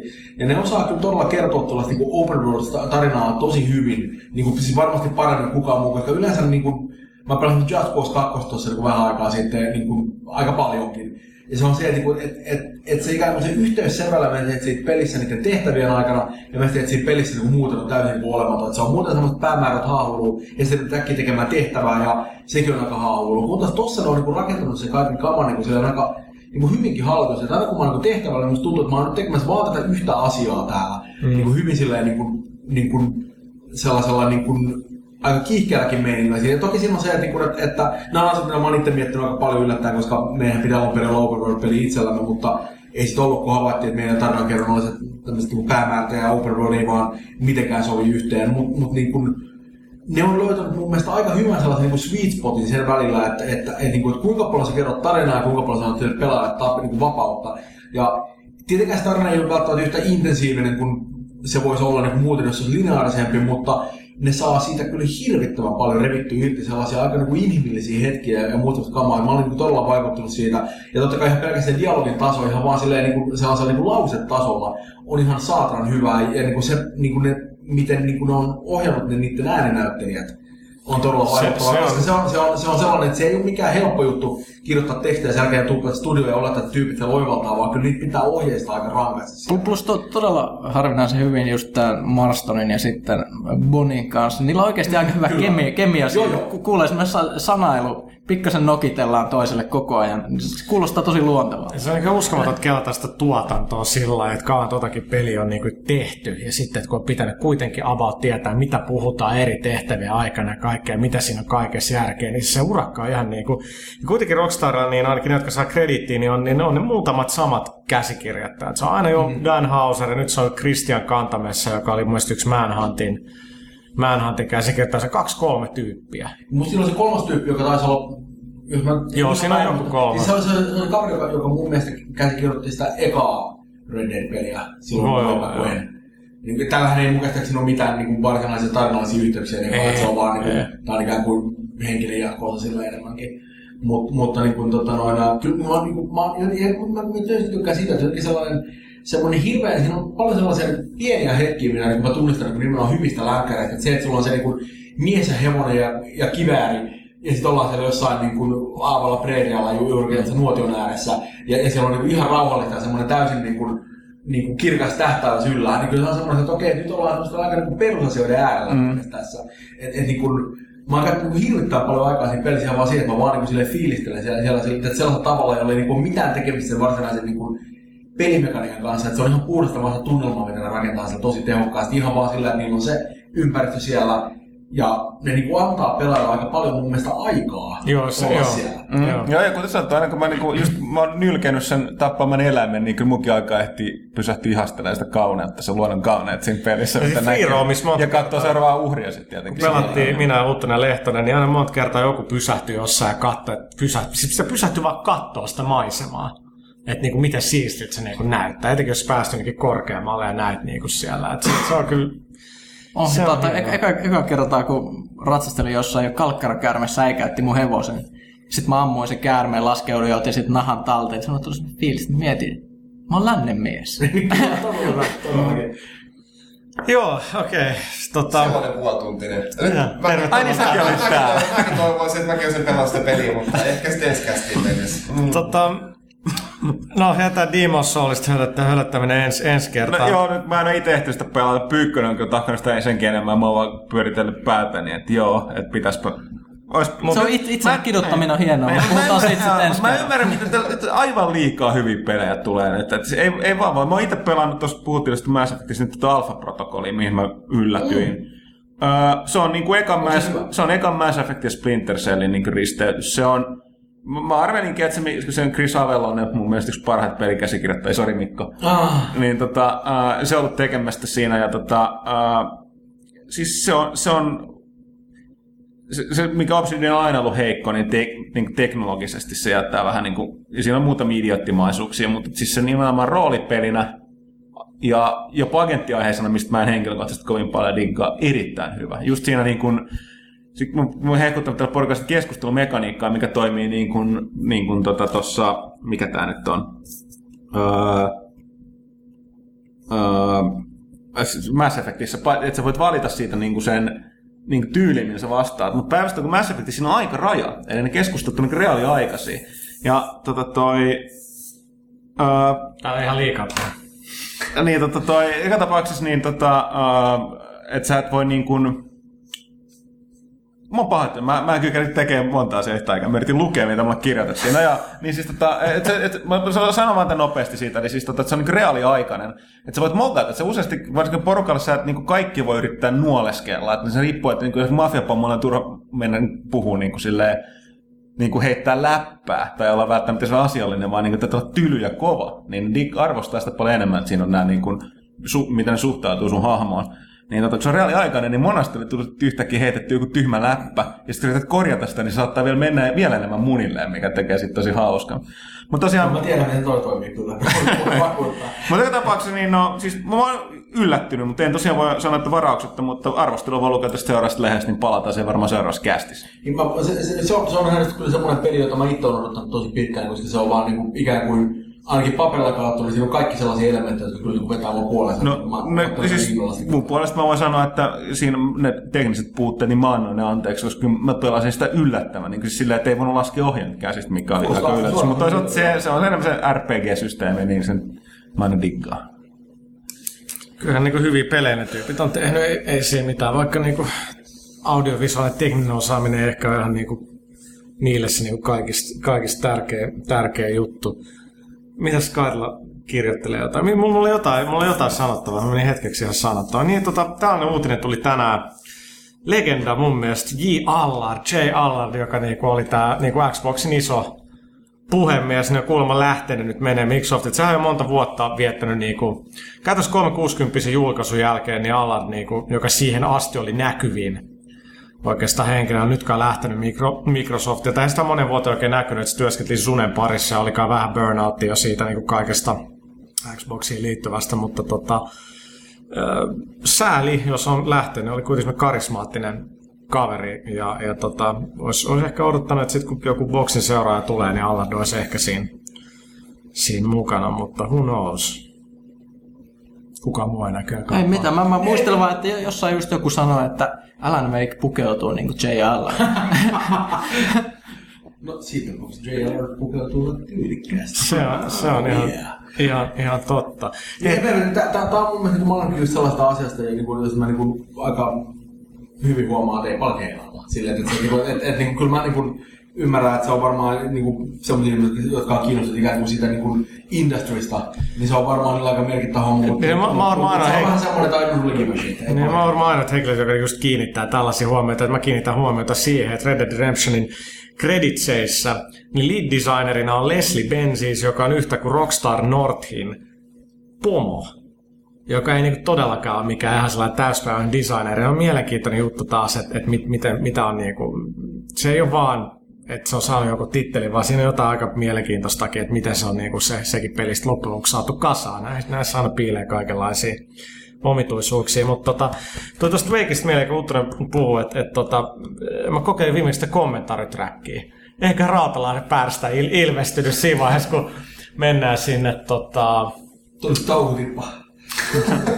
No äijä ei ollut siinä ihan niin liian. Siinä pätkässä niin äijä oli jopa ihan semisti vähän sanaton. Mä olin ihan yllättynyt. Se oli sellainen juttu, että kyllä huomaa sen, että heti kun pitää, jos on keskustelussa, niin sitten se on aika selkeät meininki. Sitten jos pitää olla se juttamassa kameraan, niin ruvetaan puhumaan semmoista skillisyydestä, joka ei välttämättä kuitenkaan ole semmoinen keskiverta käsikirjoittaja ja sen kuin erikoisyliin osaaminen sillä ei. Kyllä se on vähän sellaista, että jaha, tuolla on tämmöinen kirkas valo, että mä oon täällä. Mitä mun piti sanoa?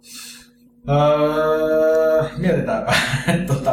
Se on yllättävän hankala tehdä sitä hommaa. Siis mun mielestä tuli loppujen lopuksi niin mun parhaan käsityksen mukaan ihan ok, mut mä en ole kyllä itse asiassa katsomaan sitä, koska mä en itseni videolta. Mä arvostan sitä, että se on sillä hyvä lisä, mutta ne on aika hitannut niissä ne läpät, että osat on sellaiset, että okei, tää ei nyt niinku oikein tuonut hirveästi mitään, vaikka sit tekemisestä on niinku kiva kuulla. Se toteutus on sillä hassu, että sun pitää mennä sen limited editionin installoimaan se.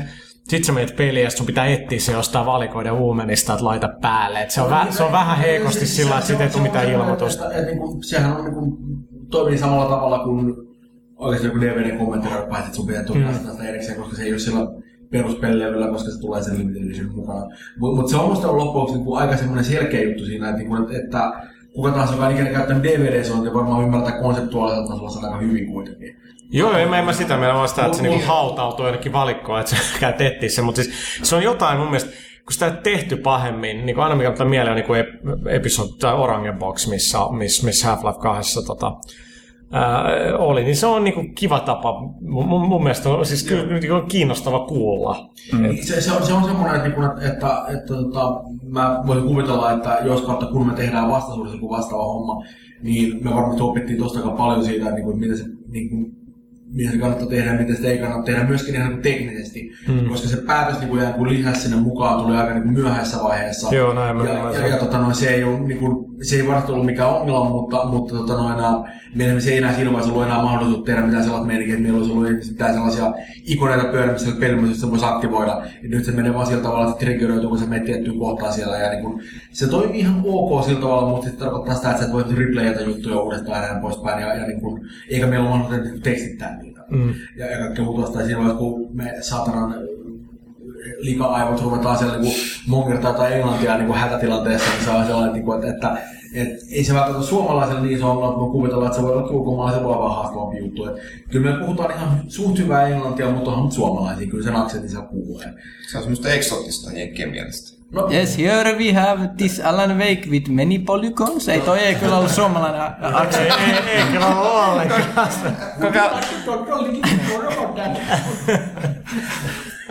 Miten, eikö tämä jäämies-aksentti sitten, että what we have here is this thing with Alan Wake that the man is with the light and the gun and... Me ei kenenkään kautta vaihtaa päivätyöt, miksi ei tosiaan. Aika sulkittu kuulostaa. Mä voin ilokseni sanoa, että onneksi ei nyt kuitenkaan olla millään ihan sellaisella up in the ass of Timo-linjalla siinä.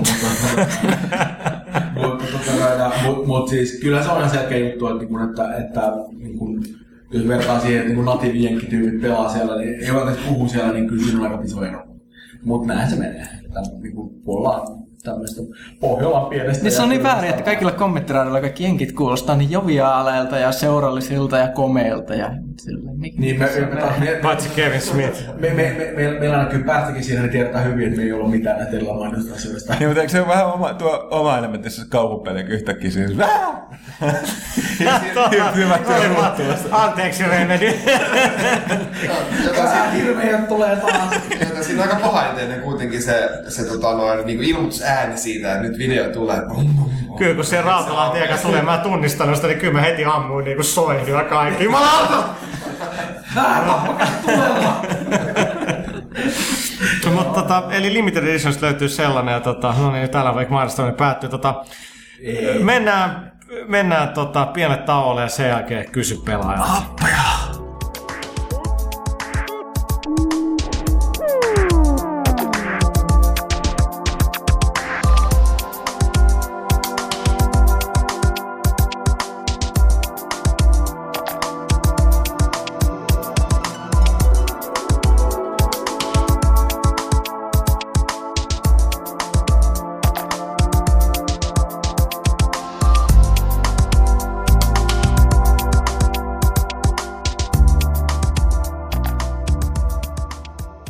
Tervetuloa takaisin. Vuorossa kysy pelaajalta. Äänityshuoneessa happi loppuu, mutta ei se mitään. Kuka sä aloittaa? Mä ollaan nyt jaettu nää niinku. Janne otti tietysti suurimman osan, että sä kysyy ja vastata näistä suurempaa. Et sä luo. Rally Point kysyy. Totta sä menee oikein. Onko Uncharted-leffa vielä kehitteillä vai onko jo kuopattu? Ymmärtääkseni on kehitteillä. Onko Red Dead Redemption parempi kuin GTA 4? Nää nyt on aina näitä. Mun mielestä niinku yksinkertaisesti vastattuna on. Mun täytyy sanoa, mä oon samaa mieltä. Mä en missään tapauksessa, GTA 4 oli moni asia tämmösen pidin, mutta kyllä niinku on parempi. Niin mä oon vähän samaa mieltä, että kyllä munkin mielestä se, niinku, jos pitäisi olla absoluuttisen skaalan mieltä, niin kyllä mun mielestä se on parempi peli, se on paremmin tehty, se on kiinnostavampi, mutta mä vähän juttua, että tämmöset on aina semmoinen alavireen, niin. että kumpi niistä on sit paskaa. Se on jotenkin niin naurettava ajatus mun mielestä, että se ei vaan niinku... Niin kyse ei missään ole siitä, että toinen niistä on niinku arvottomampi kuin toinen. Mm. Se on, ja siis on se vauhtikin kiinni. Siis se on vakavampi, ja jos tykkää länkkäristä, niin kyllähän se nyt iskee. Mm. Käsittelee se aiheensa niin. Se on vähän jännä sinun mielestä. GTA 4 oli silleen, ei ole enää mitään sellaista hienoa nykyaikaista aikakautta. Niin kun ajattelee, että oli tämä 80-luku ja 90-luvun räpit, Sound Anthrax ja muuta, ja sitten oli GTA 4, joka... 90-luvun räpit. Sitten kuitenkin oli tämä 2000-luvun GTA, ja se on mun mielestä aika tylsä aikakauden loppujen lopuksi. Ei se ole niin täytyy, mun täytyy sanoa silti, että niinku, aihepiiristä maailmanpolitiikasta kiinnostunut, että se kuitenkin oli merkittävä siinä, että sä kertoo, että 2000-luvun jenkkimeininki oli tämä siirtolaiset. Jälleen uudet, tavallaan mielenkiintoiset maahanmuuttajat. Nimenomaan, että ulkopuolisen nämä uudet itä-eurooppalaiset tulevat siirtolaiset, joilla on sitten oma kulttuurissa. Mä paljon siitä, että Rockstarin peleissä minulla on aika paljon tommoista, niin ihan semmoista ikään kuin yhteiskunnallista kommentaaria ja muuta, ihan semmoista niin kuin ikään kuin aika sillä tavalla aikuista sisältöä, joka on kuitenkin niin ikään kuin suunnattu semmoiselle porukalle, joka niin ajattelee, että pelejä vähän niin muuten kuin pelkästään mahdollisesti niin räiskinän tasolla. Ei nyt siinä räiskinän tasolla niin mitään vikaa, mutta niinku on niin kyllä. Mm-hmm. Tässä on muuten Viin 123 kysyy, että muistihan Rautalahti aamulääkkeet. Ei. Tiedäkään. Kuten kuullaan. Ei mä mitään lääkkeitä. Ei, mutta ne ei teho muuhun ja sitä paitsi musta ei ole mitään vikaa. Riippumatta kysyy. Pelaajakästeissä ne on kuultu poikkeuksista pelkkiä miespuolisten pelijörmyjä ja pölinöitä. Olisiko mahdollista saada joksikin kerraksi ihka oikea naispuolinen pelialla työskentelevä olento haastateltavaksi? Jos me katsotaan peleistä, niin meillä on hirveästi naisten kanssa tekemisissä ymmärrettävästi. Ainoa, ketä tässä niinku tulee mieleen, siis ei meillä ole toimituksessa, siis meillä on oikolukija ja sitten meillä on niinku... No Taittaa Minna kyllä pelaa paljon, mutta Taittaa tälläkin hetkellä pelaa eikä todellakaan ehdi tänne. Mutta ehkä toi Sanjay, Sone Kangas ehkä saataisiin puhumaan, että sitten kaikki miehet olisi niin jäissä varmaan, että... Tämä on myös sellainen homma, että peliala on oikeasti ihan naurettava, se on oikeasti niin säälittävän miesvetoinen. Et niin kuin, ei ole niin meilläkään hirveä isoa naisermää duunistollakaan. Kyllä se on niin kuin, ei nyt ole ihan 100% miehiä, mutta... Wow! Mulla oli semmoinen ääkseni aamulla tuosta noin päin duuniseen ei ole 100%. Ei mä voin kysyä seuraava, sekin liittyy naisiin. Okei. West sanoi, jos tytöllä olisi suippukorvat, olisiko se seksikästä? Mä voin vastata tähän, että kannattaa katsoa Star Trek Enterprise-sarja, jossa on ainut tämmönen redeeming feature, se että siinä on suippukorvainen vulkaani. Jolene Blaylock oli niinku kohtalaisen hotti siinä tiukas uniformussa. Mä uskon, että ihmiset, jotka kaipaa tällaista materiaalia, voi mennä internetiin. Siellä on kuulemma pari kuvaa, että niinku, kyllä se varmaan hoituu silleen. On vai? Joo. Joo, se on. Internetissä on kuvia. On siellä. Internetissä. No, täytyykin käydä tänään kokeilemaan. Täytyypä pyörättää modemi käyntiin. Sitten Huttunen. No niin, ilmeisesti, olisikohan tämä on Erva tai Oceans? Mä en tiedä, koska mä en saa käyttää papereita. Mutta kiitokset ainoasta aikakauslehdestä, jota kannattaa edelleen tilata. Mitä mieltä olette YouTubeen pysytyneestä Let's Play-kulttuurista, jossa heppu kuvaa omaa pelaamistaan antaa katsojille tosiaikaista palautetta? Mun mielestä se on ihan mielenkiintoista. Niin, mä olen tutustunut Let's Playin enemmänkin tämmöisessä foorumimuodossa, jos ihmiset kirjoittaa ja pistää screenshotteja. Mutta siis ideahan on, että yleensähän pelataan pelin läpi jollain tietyillä ehdoilla ja säännöillä, ja sitten kerrotaan kaikista mielenkiintoisista tapahtumista yleisölle, joko just tekemällä videota tai kirjoittamalla siitä jonkunlainen selostus. Se on hieno pelin alakulttuuri. No, ja tämä erityisesti tässä jatkuu, että erityisesti kiinnostaa Monsieur Rautalahden suhtautuminen. Pyöritkö tubessa kiroilemassa heittelemässä copyright-claimeja? Mä yritän minimuodossa semmoista tubessa pyörimistä aika paljon, mutta ei meitä välttämättä niinku, mua henkilökohtaisesti tai myöskään firmaa niinku, ihan massiivisen paljon kiinnostaa semmoinen meininki, jos ne on vaan niinku, ikään kuin asiallista meininkiä, että se ei ole jotain, niinku, että jos meillä on syytä olettaa, että se nyt pelataan oikeasti laillisella kopioilla, niin se ei välttämättä niin hirveästi heilauta. Toisaalta niinku, nehän on semmoinen juttu, että usein julkaisijoilla on tämmöisen oma aika nollatoleranssi, että niinku, mä arvaan, että se mikä mua henkilökohtaisesti heilauttaa ja mikä ikään kuin yhtiötasolla heilauttaa, nämä välttämättä ei ole ihan sama asia. Niin kun, mun mielestä semmoisena kulttuurihommana se on ihan jees, esimerkiksi suomalaisen niin lainsäädännön mukaan sehän on kaikki puolin laillista hommaa, että se ei ole niin mikään ongelma. Meillä on aika niin kun, hyvä, jos niin kun tehdään jotain kritiikkiä tai jotain muuta vastaan, mitä tuommoinen selkeästi on, niin Suomessa ei ole mikään ongelma. Jenkkien lainsäädäntöhän on vähän erilainen, ja YouTuben serverit esimerkiksi on Jenkeissä, joten elämä on sellaista. Mä muistan, että meillä oli pikkasen niin häslinkiä sen kanssa silloin, kun meillä oli vielä niin ikään kuin embargo päällä ja siinä oli jotain semmoista häslinkiä, että jotkut ihmiset, joilla ei välttämättä ollut maailman laillisimmat kopiot siinä pelistä, niin teki sellaisia tempauksia ja siihen kyllä puututtiin, koska se oli vaan sellainen, että meidän tarkoituksella ei haluttu vielä siinä vaiheessa tuppia tommosia juttuja esiin, mutta en mä tiedä, onko siinä muuten mitään ongelmaa. Mutta niin kuin sanottu, tämä on henkilökohtainen mielipide, eikä ole firman virallinen kantaa, että ei kannata niin lähteä liikkeelle raavalla, että sanotaan, että saa tehdä, koska ei ole siihen mitään vaikutusvaltaa. Tässä on vielä jatkon lisäys, että vuosien Alan Wake-hypekoneisto ei purot meikäläiseen, mutta kiinnostipa kotimainen sen verran, että katsoi muutaman läpipeluvideon. Elämästäni katosi viikkohyllyyn, oli ilmestynyt Alan Wake Collector's Edition. Voi harmi. Mutta on itse hyvä point sillä, että kyllä mä uskon, että jos kyseessä on hyvä peli, ja varsinkin sitä esitellään sellaisella tavalla, että siinä niin puhutaan niin sellaiseen tyyliin, että niin puhuttelee sitä katsojaa, jos siinä oikeasti on jotain sisältöä siinä hommassa, eikä se ole vaan semmoinen, että joku tyyppi sitä tuppisuussa ja välillä vähän rykäsee ja niin kuin pelaa sitä peliä siellä, niin kyllä se on sellainen, että niin kuin, se ei ole mitenkään huonoa mainita myöskään, koska jos niin selkeästi tyyppi on innoissaan siellä esimerkiksi, niin kyllä se kertoo aika paljon siitä pelistä. Tietty kääntää voi sanoa, että jos se tyyppi on selkeästi ihan niin kuin kuolemassa tylsyyteen sieltä jotain muuta vastaan, niin sitten se on vähän nihkeätä, mutta se on tietenkin aina se riski, kun menee julkaisee jotain. Että jos sanotaan vielä Let's Playsta, niin itse asiassa paras varmaan, mitä mä oon nähnyt netissä oli. En muista jollakin foorumeilla, isoilla foorumeilla, mikähän se oli, mutta on Sid Meier's Alpha Centaurin tämmönen tosi tarkkaan tehty Let's Play, jossa niin on juoni ja sitten välillä tämä pelaaja vaihtaa niitä factioneita, se pelaa niitä ja se politikoi keskenään siellä ja luo suuren tarinan siitä. Se oli aika vaikuttava. Olisiko ollut Something Awfully foorumeilla? Se voisi hyvin olla kuulta sillä. Otetaan seuraava. Kysymys. Lindiaria kysyy, onko Red Dead Redemptionin mahdollista PC-julkaisusta mitään tietoa? Entä tiedättekö, että voiko siinä ampua hirttä jäisissä köyden poikki? Hyvät pojat ja rumat. Voi, siinähän voi ampua aseet käsistä ja hatut päästä niin poispäin. Se on kuten nimenomaan, kun tulee niin satunnaisia hirttäistilanteita vastaan, että siellä on nimenomaan tilanteet, että vittu, että näin voi lynkätä joku tyyppi täällä. Niin se, mistä mä tykkään, ei ole ylipäänsä kaikkien semmoista randomin kautta, kun näitä tulee, niin ne ei todellakaan sellaisia, että sulla on hirveästi aikaa reagoida siinä. Sun on parempi olla aika äkäseen siinä hommassa. Joo. Mä just palasin sitä eilen ja suoraan sanoin, että mä oon siellä jossain niin nimenomaan puskassa hoitelemassa jotain yksityisasioita, niin siellä äkkiä rupeaa kuulua hirveästi buijakirkkua lähettyvillä. Mä oon sit, oh shit, sä huomas mut. Mut ei huomannutkaan. Ei huomannutkaan, vaan sä olit huomannut Puuman ja Puuma oli huomannut sen. Ja mä katson silleen sinäpä, että se muu ei juokse karkoon, Puuma tulee perässä ja mä sankarillisesti heilautan sieltä välittömästi kiväärin esiin ja on se, että okei, nyt mä ammun ton puuma ja mä oon sankari. Ja sitten teet se hätäpäässä lähti sitä hakkaa suoraan naamaan. Ja mä olisin, oh shit, mitä nyt teet? Sitten se puuma oli siellä, haa, kato, vittu joku tyyppi. Tulee kippua tappuun.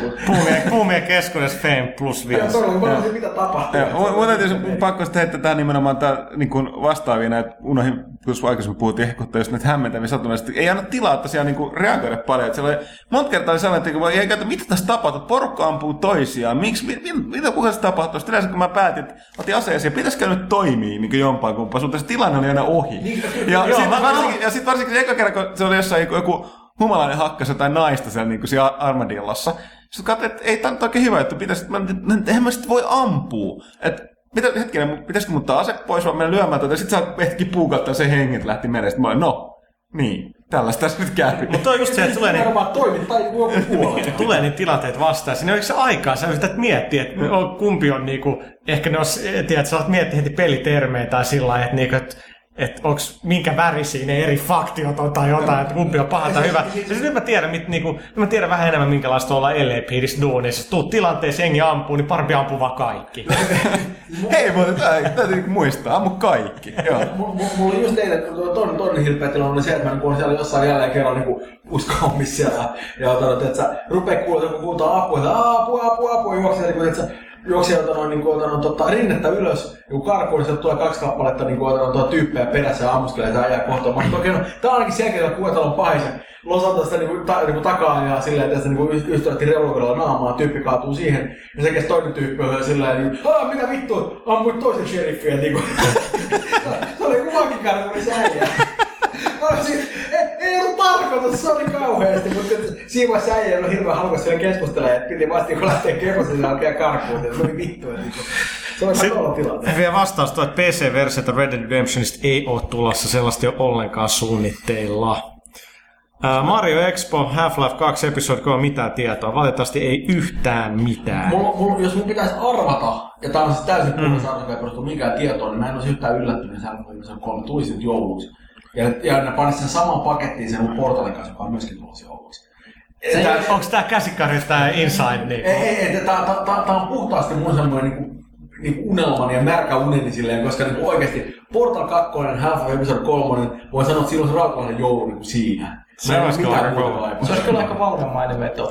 Ei pantanut näin ja kaikki hyvät. Ne teki Orange Boxin silloin viimeksi, se oli kuitenkin ihan massiivisen hyvä paketti. Ja kaikki rakasti vaan sitä lafkaa sen jälkeen.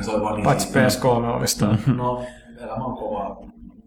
Ei sillä voi mitään, kaikkea ei voi saada. Mutta Shanghai-kidilla on asia. Olisiko mahdollista saada joskus pelaajahoidessa touhditellen päämainen hymiä?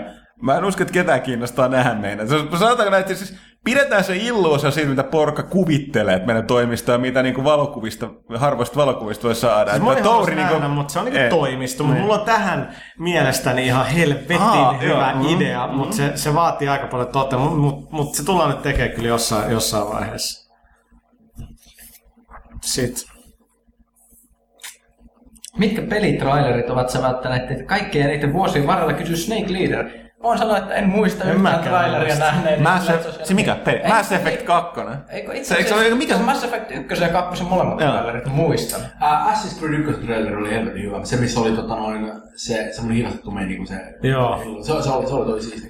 Ja noi molempien Kane Lynchien trailerit on ollut ihan vittu kultaa. Okei. Mä annan myöskin isot propsit. Oletko kattonut muuten Sorina K2 niitä videoita, mitä nyt on tullut, kun viimeksi puhuttiin? Mä katson hyvin pikaisesti jotain sen gameplay-kaamaa, mutta mä en vaan ehtinyt voimista perehtyä siihen, mutta mä oon aika kyllä liekeissä. Ja mä annan lähinnä sen musiikin takia propsit tälle Gears of War 2 tälle, mutta sekin oli mainos enemmän. No mainos-traileri, mitä vaan tää, missä soi tää, minkä biisi se nyt on. Me kaikki muistaa varmaan sen, että soi tää niin mä en vaan just jo. No mulle toi... Metal Gear Solid 2, koska mä näin sen niinku ennen E3 Universalin teatteri Uumenissa. Se oli jotain tajunnan räättävää nähdä isolla screenillä MGS2 PS2. Se oli ihan makea, mutta sitten oliko MGS3 se japanitraileri, missä niinku kuittaa GTAlle, sit siinä se tuli japaniksi. Koko jungle! Niin se on törkeä hyvä, se japsi ja ääni. Sitten se niinku, what do you think this is, Grand Theft Auto? Mulla ei mitään muistikuvaa. Mutta en mä muista enää mitään muuta noita trailereita, kun niitä näkee niin miljoonaa, että en mä muista. Snake Leader on kysynyt tämän varmaan 30 kertaa. Tästä tulee tämmöinen oma joku metapeli, se pelaa kästissä. Milla Vakonen on täällä vastaamassa sen, hänen suhteestaan animeen. Kyllä, jatka vaan Snake Leader tämän kysymykseen esittämistä. Kyllä tämä Vaksu jossain vaiheessa on täällä. Kyllä joskus tulee, mutta joo. Moni yksinäinen mies tietää, että inttämällä saa aina. Läpsää sun naamaa. Mutta kysy myös, että kun ostatte peliä, niin kuinka usein hankitte Special Edition, Collectors Edition, niin edelleen versiota? No se on... kerran vuodessa. No siis mun täytyy sanoa, että mulla nykyään, jos mä haluan ostaa pelin, niin mä mieluummin ostan. Mä jotenkin diggaan, että siinä tulee tää ekstraa mukana. Kaitila ostaa vai aina? Se ostaa ne kaikki. Sekin oli muuten ostanut Alan Waken kollektori. Kyllä mä tykkään, jos se on hyvä paketti, niin se on ihan okei. Mutta jos joku tämmöinen muoviukko, että se ei kiinnosta mua hirveästi muusta, mutta sit jos se on metallikansi, on 15 euroa enemmän. Tai nehän on alumiinia vaan. No Soundtrack CD on semmoinen, joka itse on hämmentävä. Mä ostin sen nimenomaan sen Redemptionin, sen Limited. Siinä on soundtrackin mukana. Missä? Se on downloadi, se lapus lukee. Joo, mä täytyy sanoa, että minä voin kuunnella mun Xboxilla. Joo, eli tai siis lataat siihen, missä voi lataa niinku ihan. Ai se on MP3. Joo, siis se on vähän getto, että se on vain chippi Rockstarin serverillä käy downloada mulla niinku oikeesti niinku. Kuinka usein mä oikeesti rupeen kuuntelemaan mitään CD-tä? No sähän rippaisit se heti MP3. Niin, exactly. Mut anyway. Mun täytyy sanoa, että melkein, että täällä on ihan oikea kysymys. Johon me ei välttämättä kyllä tuntaa vastaus. Mä tiedän, mä oon pahalla, niin mennään vakavaksi välillä. Viin 123 kysyy, tämä on oikeastaan kysymys teille, mikä on hyvä aloitus. Vai lähinnä ehdotus kysymyksestä, jota voisitte joskus kysyä joltain pelintekijältä, johon saatte todennäköisesti vastauksen, että emme tiedä. Sillä tahtoisin tietää, että kuinka paljon kuuluu, drumroll, sähköä yhden pelin tekemiseen. Kyllä, luitte oikein. Todella suurin piirtein kysymys, mutta tätä olen miettinyt ja pidemmän aikaa. Kiitos. Mä uskallan sanoa, että about yhtä paljon kuin minkä tahansa niin toimiston piirissä, jossa niin tehdään tietokoneella töitä. Niin, serverihotellit niin, vielä varmaan aika kivasti. Kyllä, meillä on helvetti tietokoneita. Okei, ehkä vähän, paitsi että mulla on... Meillä on niinku tietokoneita ja meillä on tietenkin myöskin paljon Xboxeja, jotka on ehkä vähän ekstraa, mutta siis niinku periaatteessa mikä tahansa vastaavallinen teknologiafirma luultavasti kuluttaa about yhtä paljon. Voisin kuvitella. Mä en tiedä mistään varmasti määrästä mitään, mutta niinku, joo, kyllä me imetään silleen, että joku urakat meillä on Espoon Energia tai mikä paska melkein toimittaakaan, niin kyllä niinku siellä on varmaan putket kuumana. No soittaa Matiakselle ja kysytään siltä jälkeen, että mikä on reveny kuin sähkölaska. Se varmasti on aika mittaa kyllä. On, ihan varmasti. Meillä on kaikki maan backup sieltä pyörimässä koko ajan muuta vastaavaa ja niinku näin sekä... Airius kysyy, hahaa, eri väliin. Kaksi kysymystä. Te näytätte sitä, että kysyjältä. 1. Jatkattehan niiden videoiden tekemistä aina uuden lehden tultaan myyntiin. Juttu toimii erinomaisesti, vaikka ehkä 20 minuuttista videota riittäisi. No tämä on tällainen, mihin mä oon erikoistunut täällä, että mulle tulee joku idea. Sitten mä heti soitan Kaitilalle, että kirjoitan mun iPhoneen ylös, että mä unohdan sen. Sitten mä unohdan sen, että se on se iPhone. Sitten mä soitin heti Kaitilalle, mulle lounaa Beefy Queenissä. Mä mietin, kommenttiraita plus lehti. Guaranteed Platinum. Soitin Kaitilalle, että niinku selitin tää sille, että sitten mä tulin takas lounaan, että se muistutti mua siitä. Sitten mentiin puoli tuntia sen jälkeen puistoon. Eikä mä kysyin, että Lasse, tuutko sä mukaan puhua tähän näin? Jos jengi luulee, että puhua aina haluaa. Vittu yksi olla esillä puhumassa. Ei, mä kysyn Lasse, että tuutko mukaan, että oot sä ihan hiljaa siis. Mä oon todennäköisesti ihan hiljaa, sanoin, että okei, ei sitten. Puhuin Pyykköselle asiasta, se ei edes vastannut mulle. Sitten mä olin Kaitilla, että no, kai sä voit tulla jotain puhua siitä ja sillä siisti. Mutta niin se ongelma tässä on sitten se, että niinku, ellei mä tee sitä, niin sit sitä ei taas kukaan tee. Että tää oli tällainen mun mielestä enemmän kertaluontoinen juttu ja katsotaan, ehkä tehdään jatkossa, ehkä ei. Okei, tässä on toinen kysymys. Olisiko mahdollista saada lehteen vähän iPhone-pelin arvioita? Tämä siis vain, jos lukijakunta niin haluaisi. On. Ensi kuusta lähtee. Jos tämä henkilö, kohta on joka kysy. Airus, koska sä pyysit, niin kesäkuun pelaajasta lähtien niin 1 sivu omistettu iPhone-peli. Mitä teillä on esille? Varmaan nämä klassikot. Angry Birds ja sitten eikö tämä Rovi on vähän vanhempi peli ja jotain pari muuta. No.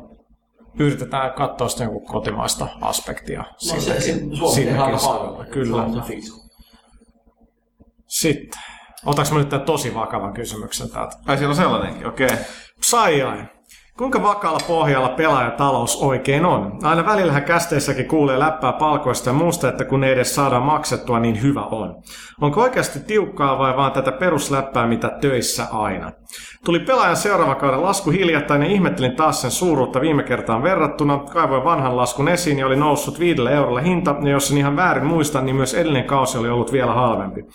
Kaikessahan kustannukset vaan nousee koko ajan nimenomaan, joten tavallaan tietysti ymmärrettävää, että hintoja täytyy nostaa. Millaisella tahdilla lehden tekemisen kustannukset ovat nousseet viime vuosina? Entä irtonumerot? Kuinka paljon niistä tulee lehden tuotosta ja onko niiden hinta ollut myös jatkuvassa noususuhdanteesta? Kiltisti taas lasku maksettu, kuten monena edellisenäkin vuonna. Kiitoksia siitä. Vaikka itse lehden luku tuppaa kiireen ja laiskuuden vuoksi nykyään väliin, vähin jäämäänkin uuden pelaajan HD-idean tahtiin voisi kyllä kokeilla joku ilta uuden lehden lukaista. Teidän työtä pelimaailman hyväksi on silti edelleen ilo tukea. Kiitos. Ja ihan niin kuin sydämeni pohjasta kaikilta tältä kiitos. Tämä on kysymys, mitä kaikissa muissa niin kuin isommissa korporaatioyrityksissä täällä jätettäisiin vastaamatta, mutta sanotaan niin, että kyllä kaikki niinku saa palkkaa, kukaan ei kyllä täällä niinku rikastu, työssä on vähän niinku muut etunsa, mutta menemättä nyt yksityiskohtiin, niin kun kysytään onko oikeasti tiukkaa, niin kyllä on ollut niin tiukkaa, että on tarttunut asua mutsilla ja faijalla pitkiä aikoja, ei ole tarttunut nostaa ollenkaan palkkaa ja silti on pitänyt tehdä niinku lehteen. Niin, mä en tiedä, pystyisinkin kuvittelemaan millaista on niinku tehdä jatkuvasti töitä, enkä siis puhu itsestäni, vaan niinku kaikista, niinku, etenkin niistä, jotka omistaa yritystä, niinku Huttunen ja Lasse ja muut, että minkälaista niinku yrittäisi tehdä se helvetin hyvä lehti, kun niinku mielessä painaa kaikenlaista muut asiat. Se on aika haastavaa ja aika vaikeaa. Ja mä epäilen, että tahot isommissa yrityksissä, jotka tekee kans pelilehtiä, niin tekisi tällaisia uhrauksia. Ei tietenkään tee, kun jengi on niinku 9-5 töissä, mutta ei se ole niinku mikään...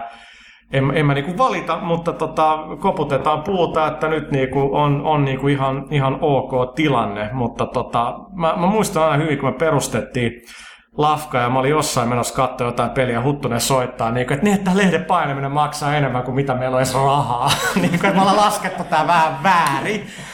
Niin siitä on tietenkin 8 vuotta, että jotain ollaan opittu, mutta kyllä niinku tässä 3 vuotta sitten oli aikamoinen sellainen tilanne, että ollaanko konkassa tai ei. En suosittele yrittämistä Suomessa, mutta... En. Björn Wahlroosia lainatakseni Suomessa ei kannata tehdä 2 asiaa, yrittää eikä kuolla. Joo.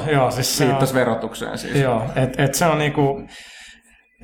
Tietenkin itsehän me ollaan valittu tämä tie, ja mitä tässä tulee, että joo, kyllä kaikki kustannukset kasvaa. Siis niinku, totta kai me maksetaan itsellemme enemmän palkkaa kuin joskus aikaisemmin, mutta aina on jotain. Verottaja on tietenkin yksi, mutta sitten tulee tällaisia, että niinku itellä, eli posti, joka muutenkin toimii miten sattuu. Kun monopoli niin, sattuu olemaan. Niin ei ole paljon valinnanvaraa, niin sieltä tulee tällaisia. Nyt alkuvuodesta niin hinnat nousee 18%, ja te ette pääse tähän alempaa hintalähetysluokkaan, vaikka meidän pitäisi. Sitten jonkun asian pitää selvittää sitä kaikkea, mistä me niinku otetaan se, niinku, että kun yhtäkkiä tulee tollaisia, niin kuin kaikkihan kallistuu niin kuin ihan koko ajan. Et aina tulee tällaisia niin kuin hämmentäviä yllätyksiä, ja ne näkyy siinä, että niin kuin tilaajahintoja ja tollaisia niin kuin täytyy nostaa. Eli painot voi ilmoittaa, että okei, nyt niin kuin nousee hinta tämän verran. Sitten voi nousta niin kuin hinta siinä, että mitä kun paino toimittaa lehdet jonnekin jakeluun. Aina siinä ketjussa on jotain, ja sitten niinku täytyy muistaa sekin, että niinku alkuvuosina, kun ei ollut yhtään rahaa, niin meidän niinku lehden mainostulot oli niinku huomattavasti korkeammat, koska silloin yksinkertaisesti printtimainontaa oli niinku paljon enemmän. Ja kun se on niinku tippunut viime vuosien varrella niinku joku 40-50%, totta kai osa siitä on siirtynyt webiin, niin jälleen kerran jostain se niinku täytyy kuitenkin niinku saada takaisin. Ja mä niinku huomautan tässä sen, et mun mielestä pelaaja on parantunut koko ajan. Mun mielestä niin me ollaan tänä vuonna etenkin tehty niin todella hyviä lehtiä. Ei pelkästään pelaaja, vovi, anime pelaa. Myös hyviä. Ja silti me ollaan tarjottu pelaaja HD pelaajakästä, tapahtumia ja muuta. Ja oikeasti niin kuin, ei näistä ole meille niin kuin, minkäännäköistä niin kuin, taloudellista hyötyä. Niin kuin, tämä joku pelaajan kommenttiraitavideokin on niin kuin, hetken mielijohde, ei sitä olisi tarvinnut niin kuin, tehdä. Mutta miksei tehdä, koska se on niin kuin, siistiä. Ja se niin kuin, ajaa aika pitkälle sitten, mitä tehdään. Mutta joo, aina noit, kyllä ne hinnat vaan kaikkialla nousee. Se on niin kuin, valitettava tosiasia. Että jos sä katot niin kuin, vaikka ruokakauppaa ja muuta, niin ei sekään mikään halpene. Asunnoista puhumattakaan. Jos joku nyt vielä edelleen odottaa, että milloin asunnot halpenee, niin älä ole tyhmä, niin tuo ikinä tapahtuu. Mutta hyvä kysymys. Mutta toisen pointti siitä, että nimenomaan jengi tekee nimenomaan tämmöistä ekstrakamaa sen takia, että se on kivaa, niin se on aika, niin kuin, siinä aika tiivistyy tällainen niin kuin, oikeastaan niin tällaisen niin harrastuslehtien tekeminen, joka kuitenkin on nimenomaan tämmöistä hommaa, jotka niin käsittelee jotain sellaista, ei välttämättä hirveän pienen piirin niin harrastus, mutta kuitenkin jotain nimenomaan semmoista niin asiaa, jolla ei ole niin mitään, niin tämä ei ole mikään tämmöinen terveyslehti tai muun muassa, mitä jengi niin lukee joita niin hyödyn vuoksi, vaan tämä on puhtaasti sellainen, että jengi tekee, niin lukee ja tekee sen takia, että tykkää peleistä. Että se on niin se avainasia. Ja niin tyypillisesti voidaan lähteä liikkeelle siitä, että mikä taas tämmöinen lehti käsittelee sitten jotain helvetin, en mä tiedä, mikroautoilua tai jotain muuta vasta, ihan mikä tahansa asia, niin se on sellainen, että niin ne tyypit, jotka tekee sitä, tuskin tekee sitä rahasta, koska se ei ole vaan luontaan semmoinen bisnes, ja ne tekee sitä luultavasti sen takia, että ne ottaa sen asian niin aika vakavasti ja saa siitä ihan helvetin paljon irti. Ja musta tuntuu, että usein ihmiset ei vähän niin voi oikein niin ymmärrä sitä, että ei voi, jos jotain pelaajaa ei voi oikein verrata johonkin niin seiskaan. Tai edes mihinkään johonkin tämmöiseen naistenlehteen tai muuhun vastaan, jotka on niin ihan niin erityyppisiä lehtejä, niin tehdään niin aivan erilaisilla niin motivoilla. Mä en tiedä, voi olla väärässä, mutta mun on jotenkin vaikea kuvitella, että kukaan niin joku, en mä tiedä, helvetti Annan toimittaja on silleen, että mulla on tosi tärkeää se, että mä pääsen kirjoittamaan jostain muodista tai niin kuin, uusista hajuvesimerkeistä tai mistä vitusta ikinä naisten lehtiä kirjoittakaa, en mä tiedä, en mä niitä lue. Mutta kuitenkin silleen, että se on niille ihan eri tavalla duuni. Ja varmasti se on duuni, josta ne saa aika paljon irti, että en mä sitä sano, mutta se dedikaatiotaso on vähän eri luokkaa. Et kyllä niin nimenomaan sellaiset, jotka tekee tällaisia lehtiä, ne tekee sitä just sen takia, että se on sellainen homma, että ne on niin sen alan asiantuntijoita ja saa tosi paljon kikseä, että pääsee tekemään sitä. Ja niin myöskin sen takia, että ne haluaa jakaa sitä omaa harrastustaan niin muun porukan kanssa ja edistää sitä. Ja se on sellaista, että se on aika niin se on sellainen juttu, mitä usein ei niin hirveästi kunnioittaa. Ja siis mun täytyy sanoa, että tästä niin, saattaa tulla jopa vähän niin naurahduksia viitatta just esimerkiksi, että ei toi mikään turhanpäiväinen slogan tai vedetty tuosta hatusta tai rakkaudesta videopeleihin, joka on aika, Suomessa aika kova lause, mutta et siis... Joo. Ja ymmärrän, että sellainenkin niin ärsyttää joitain, mutta sitä niin tarvitsee lukea, mutta täysin, että irtonumerot, kuinka paljon niistä tulee lehden tuotosta, niin mä en nyt voi mennä yksityiskohtiin, mutta jos se lehden hinta on 6,90, niin hyvin pieni osa siitä rahasta tulee niinku tänne meille. Niin, jälleen kerran täytyy todeta, että Suomessa on tämä hieno juttu, että myöskin tämä niinku lehtien niinku toimittaminen ympäri Suomea ja eri myyntipisteisiin, niin sitä haetaan yksi lafka. Jälleen kerran kyseessä on monopoli, joka niinku on aika yksipuolinen, varsinkin pienten kustantajien tapauksessa näissä ehtojen sanelussa. Niin kaiken tämän tilityksen jälkeen tämän takia minua niin vituttaa niin paljon, jos tulee jotain, että niin mä en sitä, miksi mä kuuntelen tätä vituspedeä tuolla niin verkossa, että 10/10 pelaaja saa siitä rahaa tai jotain, kun niin tietää niin kuinka paljon niin omia rahoja ja niin minkälaisia niin uhrauksia täällä niin jotkut ihmiset tekee, että ollaan niin pysytty kehissä, niin on niin älytön. Mutta se tietenkin on oma valinta, en mä siitä valita. Mutta tavallaan ei kukaan halua tämän jälkeen enää. Okei, mutta positiivisempiin asioihin. Justo kysyy, mitä mieltä olette tulevasta Bioshock-elokuvasta? Eikö se nyt jotenkin hyytynyt se Bioshock-leffa? Kyllä se jotenkin hyytyi ihan sen takia, kun niillä oli kuvauspaikan suhteen mun mielestä vaikeuksia. Ei löytynyt Art Deco vedenalasta. Se oli jotenkin silleen, että ne halusi siirtää niitä johonkin halpatuotantomaahansa tuotantoyhtiöön ja sitten ohjaaja ei oikein lämmennyt sille ja sitten se jäi siinä. Mutta toi on vähän semmoinen silleen, että mä epäilen, että se on paska, kun se todistaa toiseen, niin kuin kaikkien videopelielokuvien kohdalla. Potentiaali kyllä siinä on ihan valtavasti. No niin, siis totta kai. Hei. Ensinnäkin, Dead or Alive-elokuva ei ole maailman paras, se on kalkkuna, joka on sillä omalla huonolla tavallaan hyvä. Mutta elokuva, missä on Eric Roberts pahiksi, ei koskaan voi olla hyvä. Okei, Expendables, siis kelaan siinä Eric Roberts ja Steve Stone Cold. Mutta sitten sit myöskin ensimmäinen Street Fighter oli omalla tavallaan. Mun mielestä on niin saatana sääli, että se oli rauhulia viikko. Joo. Siis ja sitten vielä sellaisia omistuskirjoitus. Sitä täytyy sanoa, että olihan se nyt niinku siis... Vetteli ihan siihen överiksi, niin mäkin olisin vetänyt sellaisessa tilaisuudessa, eikä se tajuu, mihin se on joutunut. Mutta vettihän se aika hyvin, sitä ei voi kieltää. On, mutta siis kaikki ideat, mitä nyt on tulossa pelielokuviin, niin on ihan järjettömiä. Niitä on kahdella tavalla tyhmiä. Et nythän on tulossa, niinku, jos puhutaan ihan pelielokuvista, eikä videopelipelasta, laivaupotuksesta ja monopolista on molemmista tulossa elokuva. Space Invadersista. Mä en edes tajua, miten siitä voi saada mitään. Laivaupottu, siis joku sota-elokuva. Space Invaders on aika selkeä, että teillä on sellaisia, avaruudessa tulee sellaisia invadereita. Niin ne laskeutuu tänne. Niin. Siis ammutaan, mutta sitten aina välillä muuttaa taktiikkaa ja vaihtaa suuntaan. Mutta siis on niinku vielä tyhmempi mun mielestä. Siis tämmöiset, nyt on optioitu muun muassa Mass Effect ja Heavy Rain, jotka on siis pelien idea, että kerrotaan tämmönen tarina, joka on kerrottu tuhansia kertoihin televisiosarjoissa ja elokuvissa, tehdään se sitten pelissä. Ja sitten tehdään sit siitä... Täysin geneerinen rikoselokuva ja täysin geneerinen skifi-elokuva. Ja sitten siinä Mass Effect skifi-leffassa niin kuitenkin mua ainakin harmittaisi, jos niinku Sheparden hoitaisi niinku Mirandaa, vaan siinä olisi joku ihan väärä meininki. Jätkä ottaa henkilökohtaisen loppuun. Miksi se painaa? Mut siis Heavy Rainissa Mass Effectissä on... Kaverit näyttää yhtään vakavia, mä oon niin surullinen. Mut siis joo, että niissä molemmissahan se on siis kuitenkin pelinä se juttu, että... Pelaaja pääsee itse kokee semmoisen story, minkä se on nähnyt monesti. Monesti niin kuin Heavy Rainissä, että pääsee osallistumaan tämmöiseen Seven kautta show-meininkiin. Mutta sitten kun siitä poistetaan tämä elementti, että sitä et pääsekään osallistumaan, niin mitä siitä jää jäljelle? Semmoinen aika perus. Doom-elokuva. No ei ehkä ihan melkein. Ei, mutta siinä ei mitään järkeä. Ei mitään järkeä. Mä tarvitsen taas nyt, kun mulla on oikein... Tuota täältä jatkuu. Sorry. Kumpi kiinnostaa enemmän? Otan Medal of Honor vai Call of Duty Black Ops? Mä odotan kumpaakin. Siis...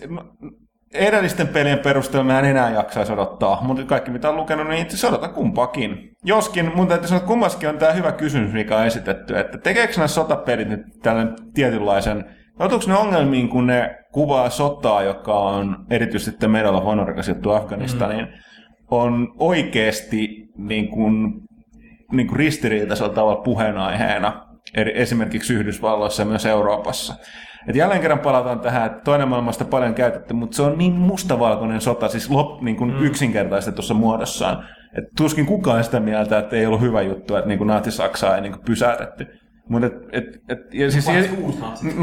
Mut plus, että tästä on, se on vielä tavallaan, niin tämä pelien toinen maailmasta on vielä sellainen niin kuin, osittain mytologinen, että natsit on näitä pahoja mörköjä ja liittoutuneet on kaikki hyviä pelastajia ja sankareita, niin se on helppo sisäistää. Ei kysy pelaajalle hyvä slogan, koska, ei lyhyitä. Koska siis mä oon jo pari niinku haastattelua antanut noista niinku pelien väkivaltaisuudesta tästä, niin tässä on se pointti, että että tavallaan se on niin kuin... Varsinkin nimenomaan toisen maailmansodan pelissä on helppo hyväksyä se syy, minkä takia se blastit niitä toisia tyyppejä. Siinä se on aika niin kuin Eurooppa ja vapaan maailman pelastaminen niin kuin pahalta natseelta. Mutta niin sitten tuleekin tällainen, että miksi mä oon täällä Afganistanissa ampumassa näitä paikallisia. Tai tästä on eri mieltä, mutta tämä on hirveän ajankohtaisia, niin mielenkiintoista. Samoin toi Black Ops, joka... Niin kuin pelin on oikein kiinnostaa, mutta siis voi tulla tällaisia niin kuin ongelmia, että sekin kertoo näistä niin kuin jenkkien ja CIA näistä niin kuin fiktiivisistä pelissä varmasti, mutta silti tuo esiin tällaisen niin kuin vähemmän tunnetun tosiasian. Okay. Voi herää kysymys, että hetkinen, että mitäs nämä... Onko tämä niin jotain, mitä me ollaan oikeasti tehty? Vai ei, James Bond on Sammereella uudestaan. Ne ei missään tapauksessa mene niin esimerkiksi Salvadorin rahattua mitään niin tyyppejä. Mulla ainoa oikea James Bond esiintyy 3 ensimmäisessä James Bond-elokuvassa. Mutta siis, eikä David Niven ekas Bondissa. Mutta se mikä silloin sama mieltä Huttusen kanssa, että Medal of Honorissakin niinku Afganistan ja muuta, ja ne haluaa vähän tiedä, että se niinku ollaan ajan hermolla ottaa kantaa, niin ihan niin kovalla tasolla tämä peli, etenkin näiden elokuvamaisten sotapelien käsikirjoitus ja meinikeissä sillä tasolla, että se oikeasti voisi olla mitenkään hirveän niin vakavasti otettavaa. Mun on vähän vaikea kuvitella, että siellä ei niin kirkas ottaa, että sankarit menisivät ratkaisiin asioita silleen, että sarjalla. Mutta väkivaltainen ratkaisu. On se ratkaisu. Mä ei välttämättä hyvä ratkaisu. Mä odotan kyllä. Might makes right. Black Opsia mä oon nähnyt aika paljon ja se on sitä lisää. Call of Duty ja mä puhun niiden tekijöiden kanssa paljon siitä, että niinku kylmä sota on mielenkiintoinen aihe ja siinä on paljon mistä ammentaa. Ja mä en ole vakuuttunut, että tämän pelin kontekstissa sitä niinku pystyy hyödyntämään hirveästi, koska tämä on kuitenkin action-peli, missä niinku ei niin sillä toisaalta väliä. Mutta mä sanoin vielä Medal of Honorista vielä sen verran, että kiinnostaa, koska se on niinku reboot-franchiselle, se on kovin jätkiä tekee sitä, mutta se menee mulle ihan jo sellaiseenkin, että sen on pakko olla 60 fps, jos haluaa mut niinku viedä jostain niinku kodista, joka on niinku tietenkin älytöntä sanoa, tämmönen tekninen detaili, mutta tulen kyllä pelaamaan molemmat läpi, se on niinku ihan saletti. Niin, ei mulla ole hyvä, että tietysti jos niinku, nimenomaan Black Ops, se ei tietysti jenkin näkökulmasta, tietysti se, että kylmä sota nyt oli jenkipeli, jenkkien puolesta hyviksi vastaan pahiksi eli ryssät, eli siis anteeksi Neuvostoliittoon. No. Ryssä on ihan meidän kotimainen. Ei ole kyllä sukukohta siitä, rinttaraja on sama. Mutta siis pointti oli sama, niin Ruskies, siis sitä mä enemmänkin hain tämän jenkin termin. Eli siis mutta nimenomaan, että sekin on vähän niin kuin niille ehkä tällainen mytologinen mustavalkoinen systeemi, että tuskin, jos siellä kysyy, että oliko hyvä, että Neuvostoliitto romahti, niin tuskin kukaan sanoi, että ei ollut. Niin, siellä on aika, tietenkin periaatteessa on aika hyvin, kun poliittiset tiedostajat, niin voi tietää, mitä sosialismi on aika hyvin. Mä etsin kyllä selvästi hallussa. Niin, mä oon kuullut, että Obama on semmoinen kommunisti. Mä oon musliini, salainen musliini. Half muslim, eli puoliksi mies, puoliksi kangas. Mutta että nämä on aika loistavia, paljon näkänä kyltit näistä. Sitä paitsi mun täytyy tässä puheessa todeta, että mä oon hirveän pro-Amerikka. Tässä niin kuin todettava, mutta silti ei sitten kyseenalaista tekstiä kuin kaikissa maissa, että ongelmia, mutta mä huvittaa nämä kyltit, mitä näkyy täällä, kun porukka esittää mieltä, niin sanoit, että täällä puhutaan englantia ja siinä on kirjoitusvirhe. Hallitus pois meidän elämistä. Ehkä ne olisivat vähän mitään kouluissa. Saisiko vähän rahoitusta? Niin. Mä oon nyt kyllä oikein henkilökohtaisesti. Mutta täällä on vielä kolmas kysymys. Sen jälkeen. God damn it, jätkä mun vielä sarjassa. Tää onks Pyykkönen vielä sanoa, meillä on varmaan Call of Duty Black Ops, kumpi? Ei muuta. Kiitti. Kolmonen ja vielä Red Dead Redemptionin liittyen, mikä on paras lääkkäräkuva, jonka olette nähneet? Nyt oli vaikea. On supona taimeen nyt best. Se on hyvin. Eli huuliharppukosta. Joo. Mä sanon joo, Unforgiven ja sitten tää oliks John Wayne, oliks Rio Bravo? Tää on tosi vanha. Mä en näistä pitkään olis kivirimakaisessa monta kertaa, se oli ihan helvetin hyvä. Siinä tää joku nuori starakin oli siinä. No oikein kaikki. Ja siis sit tietysti kyllä se on klassikko, eli siis kyllä mun kaikki ne Leonen nää spagettiveistä. Nyt erityisesti niistä se klassikko oli hyvät pahat ja rummat. No se on. Siis mutta ei ole. Mun noista täytyy sanoa, että tänäistä tulee myös tämä, että kysytään, että onko tämä hyvä peli parempi kuin toinen hyvä peli. Että aika vaikea valita. Mm-hmm. Että siis ne on kaikki hemmetin hyviä. Okei, Mikki. Joo, Bobbis täällä kyselee multa tällaista asiaa, kun että millaista on käsikirjoittajan työ pelialalla? Koostuuko päiväsi enimmäkseen kahvijuonista ja kirjoittamista vai liittyykö siihen paljon muutakin? Tässä on toinen osa, mutta hoidetaan ensimmäinen kautta vaikka. Ihan puhun sitä käsikirjoitustyötä, että kun oikeasti istuu alas ja rupeaa kirjoittamaan sitä, miten äijät sen lätisee tai mitä siellä pelissä tapahtuu, niin sitä on aika prosentuaalisesti aika yllättäen pieni osa siitä ajasta. Aika paljon menee aikaa ihan vaan siihen, että yksinkertaisesti suunnittelee juttuja, puhuu asioista ihmisten kanssa etukäteen. Että semmoinen elokuva-allahan hyvin tyypillisesti tapahtuu sillä tavalla, että kirjoitetaan käsis, ja sitten siinä vaiheessa, kun se menee ohjelmaan, niin käsikirjoittajalla ei ole enää mitään tekemistä sen asian kanssa.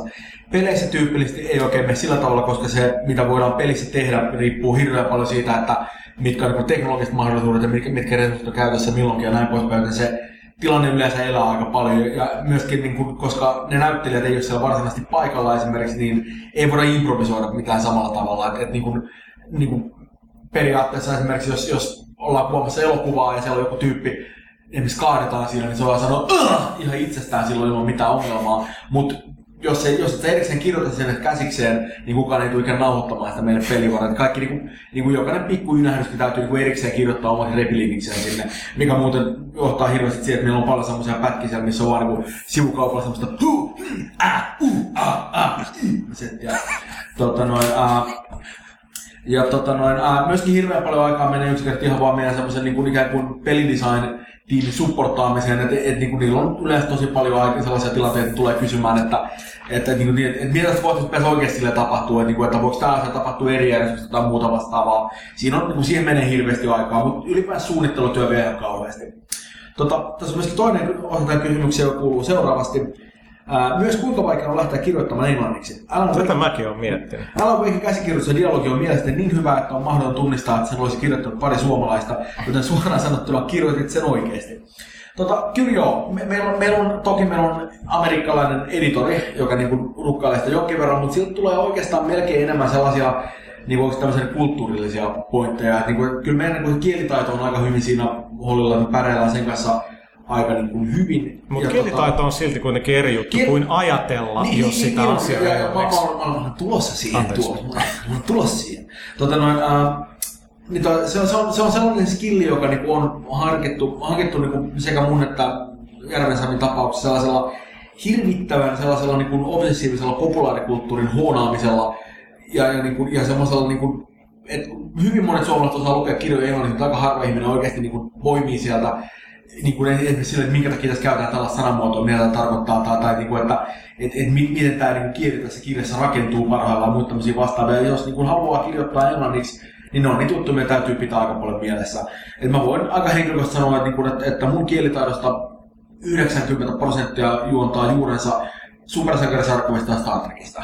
Ihan suoraan, että se on vähän niin kuin inhottaa sanoista, mutta se on nimenomaan semmoista käytännön niin kuin, käytännön treenejä meillä tulee niin kakarana haettu, mistä tulee haettua sellainen niin peruskielitaito siellä, ja loput 10% tulee internetistä. Ihan vaan se, että on niin joka päivä asioissa ulkomaalaisten kavereiden kanssa, ja on vaan niin pakko asioida niiden kanssa. Ja se on aika sellainen, ehkä aika harvinainen skilli Suomessa, niin se, että oikeasti kykenee sit, niin kirjoittamaan sellaista niin ikään kuin stilisoitua englantia niin kuin fiktiotasolla. Niin kyllähän Suomessa tyypillisen ihmisen englanninkielitaitohan on tosi hyvä. Mutta siitä on vielä pitkä matka. Mutta kyllä se vaatii hirveästi dedikoitumista. Esimerkiksi mun tapauksessa niin kuin, mä käytin tosi monta vuotta siihen, että mä tein oikeastaan sellaisia aika niin kuin erilaisia freelance-juttuja, jotta niin kuin ikään kuin taloudellinen kannattavuus. Mä tein nimenomaan pelijournalismia tosi paljon ja kaikkea muuta vastaavaa kamaa, niin hyvin edettiin kädessä suuhun tosi pitkään ennen kuin mä oikeasti niin kuin vihdoin sitten ikään kuin olin saavuttanut sellaisen skillitason löyhin sen paikan, missä mä pystyn niin kuin ikään kuin kaivamaan kaiken sellaisen hyödyttömän nörttikavan, mitä mä oon opetellut, niin äkkiä niin kuin kääntämään semmoista niin ammattitaidoksi. Ja mä koiran olin ihan massiivisen onnekas sen suhteen, koska se ei ollut mikään helppo juttu ja se ei myöskään ollut mitenkään niin kuin kirkossa kuulutettu, että se voisi hyvin olla, että se ei olisi vaan koskaan niin kuin, että mä en olisi koskaan niin kuin vaan löytänyt itseäni siitä tilanteesta, että mä ikään kuin, saan jalan oven väliin. Että se oli aika haastavaa. Mutta se on just mitä opimme tästä. On mahdollista niinku päästä Suomessa pelialalle töihin. Me ollaan kaikki sitten niinku hyvä living proof, kun vaan uskoo ja niinku tekee. Mutta just mitä tuohon tulee, että itsekin, pakko aina puhua itsestä, niin kirjoitan aika paljon englanniksi, niin siis mun niinku suomenkielinen niinku taito ei ole mitenkään hirveän korkea. Mulla ei ole mitään illuusia siitä, mitä mä kirjoitan lehteen niinku äidinkieleltään tai niinku äidinkielen tasollisella mitenkään hirveä. En mä osaisi puhua näköjään suomeen, niin korkea. Mutta kun kirjoittaa englanniksi, jos mä kirjoitan jonnekin Britteihin tai Yhdysvaltaisiin, mä aina kysyn niiltä, niillä on aina kuitenkin joku niin copy-editor 1 tai 2 kysyn, että kerron, mikä oli huono, että ei tämä mitään, että sun englanti on ihan saatana hyvää. Ja sitten se yllättää niin aina jotenkin. Siihen auttaa myöskin se, että varsinkin asioilla amerikkalaisten kanssa, niin niillä se sellainen kielioppi on usein hyvin viitteellinen.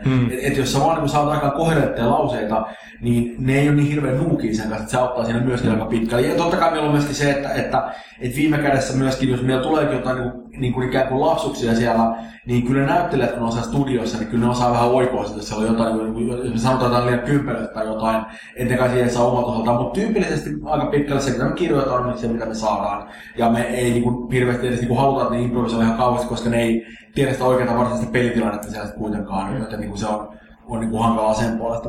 Oliko se editori, niin oliko se ihan Microsoftin joku kaveri, tai oliko se joku friikko? Meillä on Microsoftilla semmoinen kaveri kuin Toni Elias, joka on tosi paljon niin kuin ollut nimenomaan niin kuin huseeraamassa meidän juttujen kanssa, että se niin kuin, aina kun me tuotetaan näitä tekstiä, niin se on antamassa feedbackia. Ja meillähän on viime kädessä IP on meidän, että me toki voidaan niin kuin sanoa sillä, että joo, mutta me nyt halutaan mieluummin tehdä tämä näin, jos me halutaan, mutta Mutta se on hirveän kiva. Yleensä mitä enemmän saa ikään kuin uusia silmäpäriä katsomasta materiaalia, sitä enemmän niin kuin ikään kuin saa siihen vähän niin kuin perspektiiviä. Se on ollut meille ihan hirveän hyödyllistä. Mutta pystytkö sä, tämä toinen kun mekin kirjoitetaan niin toimistolla, ja tänään on niin ollut deadline-päivä, kun tätä äänitetään, silloin niin stressaanto on hirveän vaikea kirjoittaa. Sen näkee niin Huttusessa, Mussa ja Pyykkösessä, kun pitää tämä toimistolla, etenkin mulla on paljon sellaisia asioita, mihin mun pitäisi kiinnittää huomiota, käydä katsoa jotain, mutta on tosi vaikea toimistolla kirjoittaa. Miksi suuri osa meistä varmaan kuitenkin, minä Huttunen kirjoittaa himassa sitten jossain viikonloppuun, tai jos sä pysyt siellä remedyllä, jos sun piti oikeasti funtsia joku kohta, joka vaatii enemmän ajattelua ja käsikä, pystytkö tekemään se siellä toimistolla? Hyvin vaikeasti. Siinä on se ongelma se, että mä istun ensinnäkin, mä istun Samin kanssa samassa huoneessa, mikä on tietenkin sen meidän tämmöisen niin prosessin kannalta usein kätevää, mutta se huono puoli on se, että mua häiritsee silloin paitsi ne ihmiset, joilla on asiaa mulle, niin myöskin ne ihmiset, joilla on asiaa Samille. Mm. Ja niin kuin yleensä meillä on aika paljon niin kuin kysyntää, koska me ollaan kuitenkin käsikirjoitus on aika pitkälle sen pelin sellainen niin kuin tarinallinen runko, ja me tehdään hirveä tarinavetosta kamaa, niin jengi haluaa tosi usein varmistavaa asioita, tai tulee kysymään jotain tai kertomaan jotain. Ja kyllä se on sellainen, että aina välillä me tehdään se, että vaan kylmästi pannaan ovi kiinni. Ja ehkä jos se on tarpeeksi niin loppu, niin jopa niin lappu ovelle, että oikeasti jos se ei niin ole supertärkeää, niin nyt ei saa tulla, koska me yritetään keskittyä täällä. Mutta sitten jos on niin yhtään isompia rupeamia, niin kyllä mä niin hyvin suuluttaa sanotaan, että okei, että jos tulee jotain tosi tärkeää, niin soittakaa, mutta mä oon nyt himassa kirjoittamassa, koska se kyllä vähentää sitä niiden niin distraktioiden määrää ihan helvetin paljon. Ja niin kyllä mä oon huomannut sen, että se on jännä myöskin prosessina sellainen, että usein tulee käytettyä niin aika monta tuntia pelkästään sen asian niin pohtimiseen ennen kuin oikeasti rupeaa kirjoittamaan mitään, mutta se on sellainen, että se on niin vaihe, mitä oikeastaan ei voi skipata. Että ikään kuin se aika, mitä menee aikaa siihen, että varsinaisesti niin naputtaa sitä näppäimistöä, on usein vaan niin murto-osa siitä ikään kuin koko sitä rupeamasta, joka se vaatii. Ja se on se nimenomaan sellainen, että sit, jos joku tulee häiritsemään sitä, niin se pitää niin kuin, se on vähän niin kuin resettiin siinä välissä, että joutuu aloittamaan alusta, että se kyllä niin kuin, se syö hirveästi aikaa, jos joku on niin hämäämässä. Kyllä se vaatii sen nimenomaan sen, että saa sen rauhallisen ympäristön on sellainen niin hollilla. Mä olen kirjoittanut täysin, koska mulla on just sama kirjoitustyyli, että mut niinku tulee yritän luoda just suhteellisen loppuajateltua valmis tekstiin, mutta sitten se on vähän hölmöä, kun se ei tapahdu silleen, että nyt palaan kirjoittamaan tätä, ellei se on niinku kelannut sitä valmiiksi. Et mä en kykene siihen, jotkut ihmiset kykenevät. Ja se lopullinen teksti tulee mulla usein aika niinku loppuvaiheessa, että muu on nimenomaan semmoista, mä panistun siellä ja niinku saatan niinku silleen tehty plastin sulle vaan niinku hakkaa spacea ja jälkeen backspace vaan niinku mietin silleen tämmöstä, että se ihan niinku sitä asiaa niin mahdollisimman monelta kantilta ja saada laittaa vähän jotain sellaisia muistiinpanojuttuja siihen ylös, mutta et ole päässyt varsinainen teksti tulee usein semmoisena niin aika ryöppynä, että se lähtee tulemaan. Joo, se on mielenkiintoista katsoa tää, miten se niinku homma toimii jokaisella. Mä oon enemmän se, että jos mä käyn katsoa jotain peliä, mun on pakko saada se mahdollisimman nopeasti. Niin mun ei tarvitse miettiä hirveästi, se vaan tulee sitten se teksti. Mä niin tykitän sen 2000 sanaa aika nopeasti ja siinä on jonkinlainen rakenne, mutta sen jälkeen on vielä niin kaksikertainen. Se on vasta ehkä 50% siitä, sitten sen jälkeen kun mä alan käydä sitä läpi ja lisätä ne detailit, siinä oikeasti tehdä sitten jotain niin selkokieltä, niin siinä kestää aina niin ihan helvetisti. Mutta sitten taas mitä tuo jossain niin arvosteluissa, niin joissain se vaan yhtäkkiä tulee se, että no nyt mä tiedän mitä mä aloitan se ja sitten se niin lähtee. Mutta esimerkiksi tässä esimerkiksi split secondin arvostelu, mikä ei ole mun mielestä. Se teksti ei ole mun mielestä hirveän hyvä, mä tein se pari kertaa uusiksi. Se oli vaan ihan saatana vaikea saada jotenkin niin se aikaa. Niin kyllä toivottavasti sitten taas, niin mä oon tässä huomannut se, että viime kädessä se deadline on se paras motivaattori. Kyllä se on sellainen, että niin kun, siinä vaiheessa, kun niin kun on oikeasti pakko saada jotain aikaa, niin se onnistuu meille. Esimerkiksi mehän ollaan väärätä meidän DLC:llä ja sattumalta meillä on juuri huomenna menee tyypit studioon niin kun auttamaan niitä niin kun puheita, mitä sinne tulee. Ja meidän toisaalta tänään lähtee oikeastaan niin vähän niin kuin lähti viimeinen versio käsiksi liikkeelle. Ja siihen tuli tänään vielä niin kuin pari juttua, mitä sinne piti niin kuin räjätä sisään. Meillä on alkaa siitä, että okei, tuota varmuuden voisi tämmöistä ja tämmöistä lähtinään tänne. Mutta niin kuin, kyllä mä tänään mä tein silleen, niin kuin, että mun piti lähteä tänne, että mä tuun tänne niin kuin mitä 4:ksi. Se myöhästyy. Ei suuntaan myöhästyy, kun se on nimenomaan. Sitten mulla oli se 1,5 tuntia aikaa, mä olin siellä okei fuck it, että nyt ei muuten vaan kulkeet päähän, vaan tykittää enää tänne. Että se on niinku, sit kun on pakko, niin kyllä se tulee, mutta jos oikeesti ei ole pakko, niin sit ottaa sen ajan, niin saa aina. Että se on se on ihan totta. Täällä on myöskin joku tyyppi, mä en tiedä kuka tää on, koska tää printtysellä mulla on yksittäinen paperi tässä, mutta joku tyyppi kuitenkin sanoo. Loppuun vielä onnittelut Rautalahdolle. Onko toisen? Se on mun mielestä Ai se on okei, okay, Babitsin. Alright. Se on allekirjoittanut sen. Onko se kirk? Elikkä Babitsin sanoo loppuun vielä onnittelut Rautalahdelle ja koko Remedin poppolle hyvistä myynneistä ja loistavasta pelistä. Keep up the good work. Kiitos tosi paljon. Se on meillä aika iso juttu, että se on otettu vastaan niin hyvin kuin se on. Ja tietenkin todella on niin kuin ikään kuin löytänyt sieltä juuri ne elementit, mitä me eniten halutaan tuoda esille. Että voisi meidän storia tunnelmaa, jotka on niin kuin koko sen homman ytimessä tosi pitkälle. Ja toki myöskin ihan meillä on paljon toimintaa ja muuta vastaan, mutta kuitenkin sellainen, se fiilis, mikä meillä on pelissä, on sellainen, joka on niinku selkeästi niinku ehkä se kaikkein semmoinen, niinku, oli semmoinen niinku arvaamattomin tekijä meille. Että niinku, et sitä ei etukoteen voinut tietää, että löytääkö se suuri yleisö tollaisen vai ei. Ja nyt kun niinku katsoo niinku palautta, mitä on tullut ja meidän jengi on niinku fiiliksissä siitä, niin se on tosi siistiä. Ja kyllä se on niinku, mä tiedän, että se peliä saa odottaa monet aika pitkään ja musta on tosi mukavaa, että sen jälkeen jengi on semmoinen, että okei, että kannatti. Se on meille niinku, se kyllä niinku tuntuu. Okei, happi loppuu nyt tästä kopista, niin kiitos jälleen kerran Mikalle Miikalle ja Pyykköselle. Kiitos kaikille. Muuten jos on tämmöinen kommentti, että lähti vähän heikosti mun mielestä kästi, mutta sitten päästi aika vauhtia. Niin tavallaan muuten, toivottavasti niinku vähän käänteinen mäkihyppy, eikö hetkinen?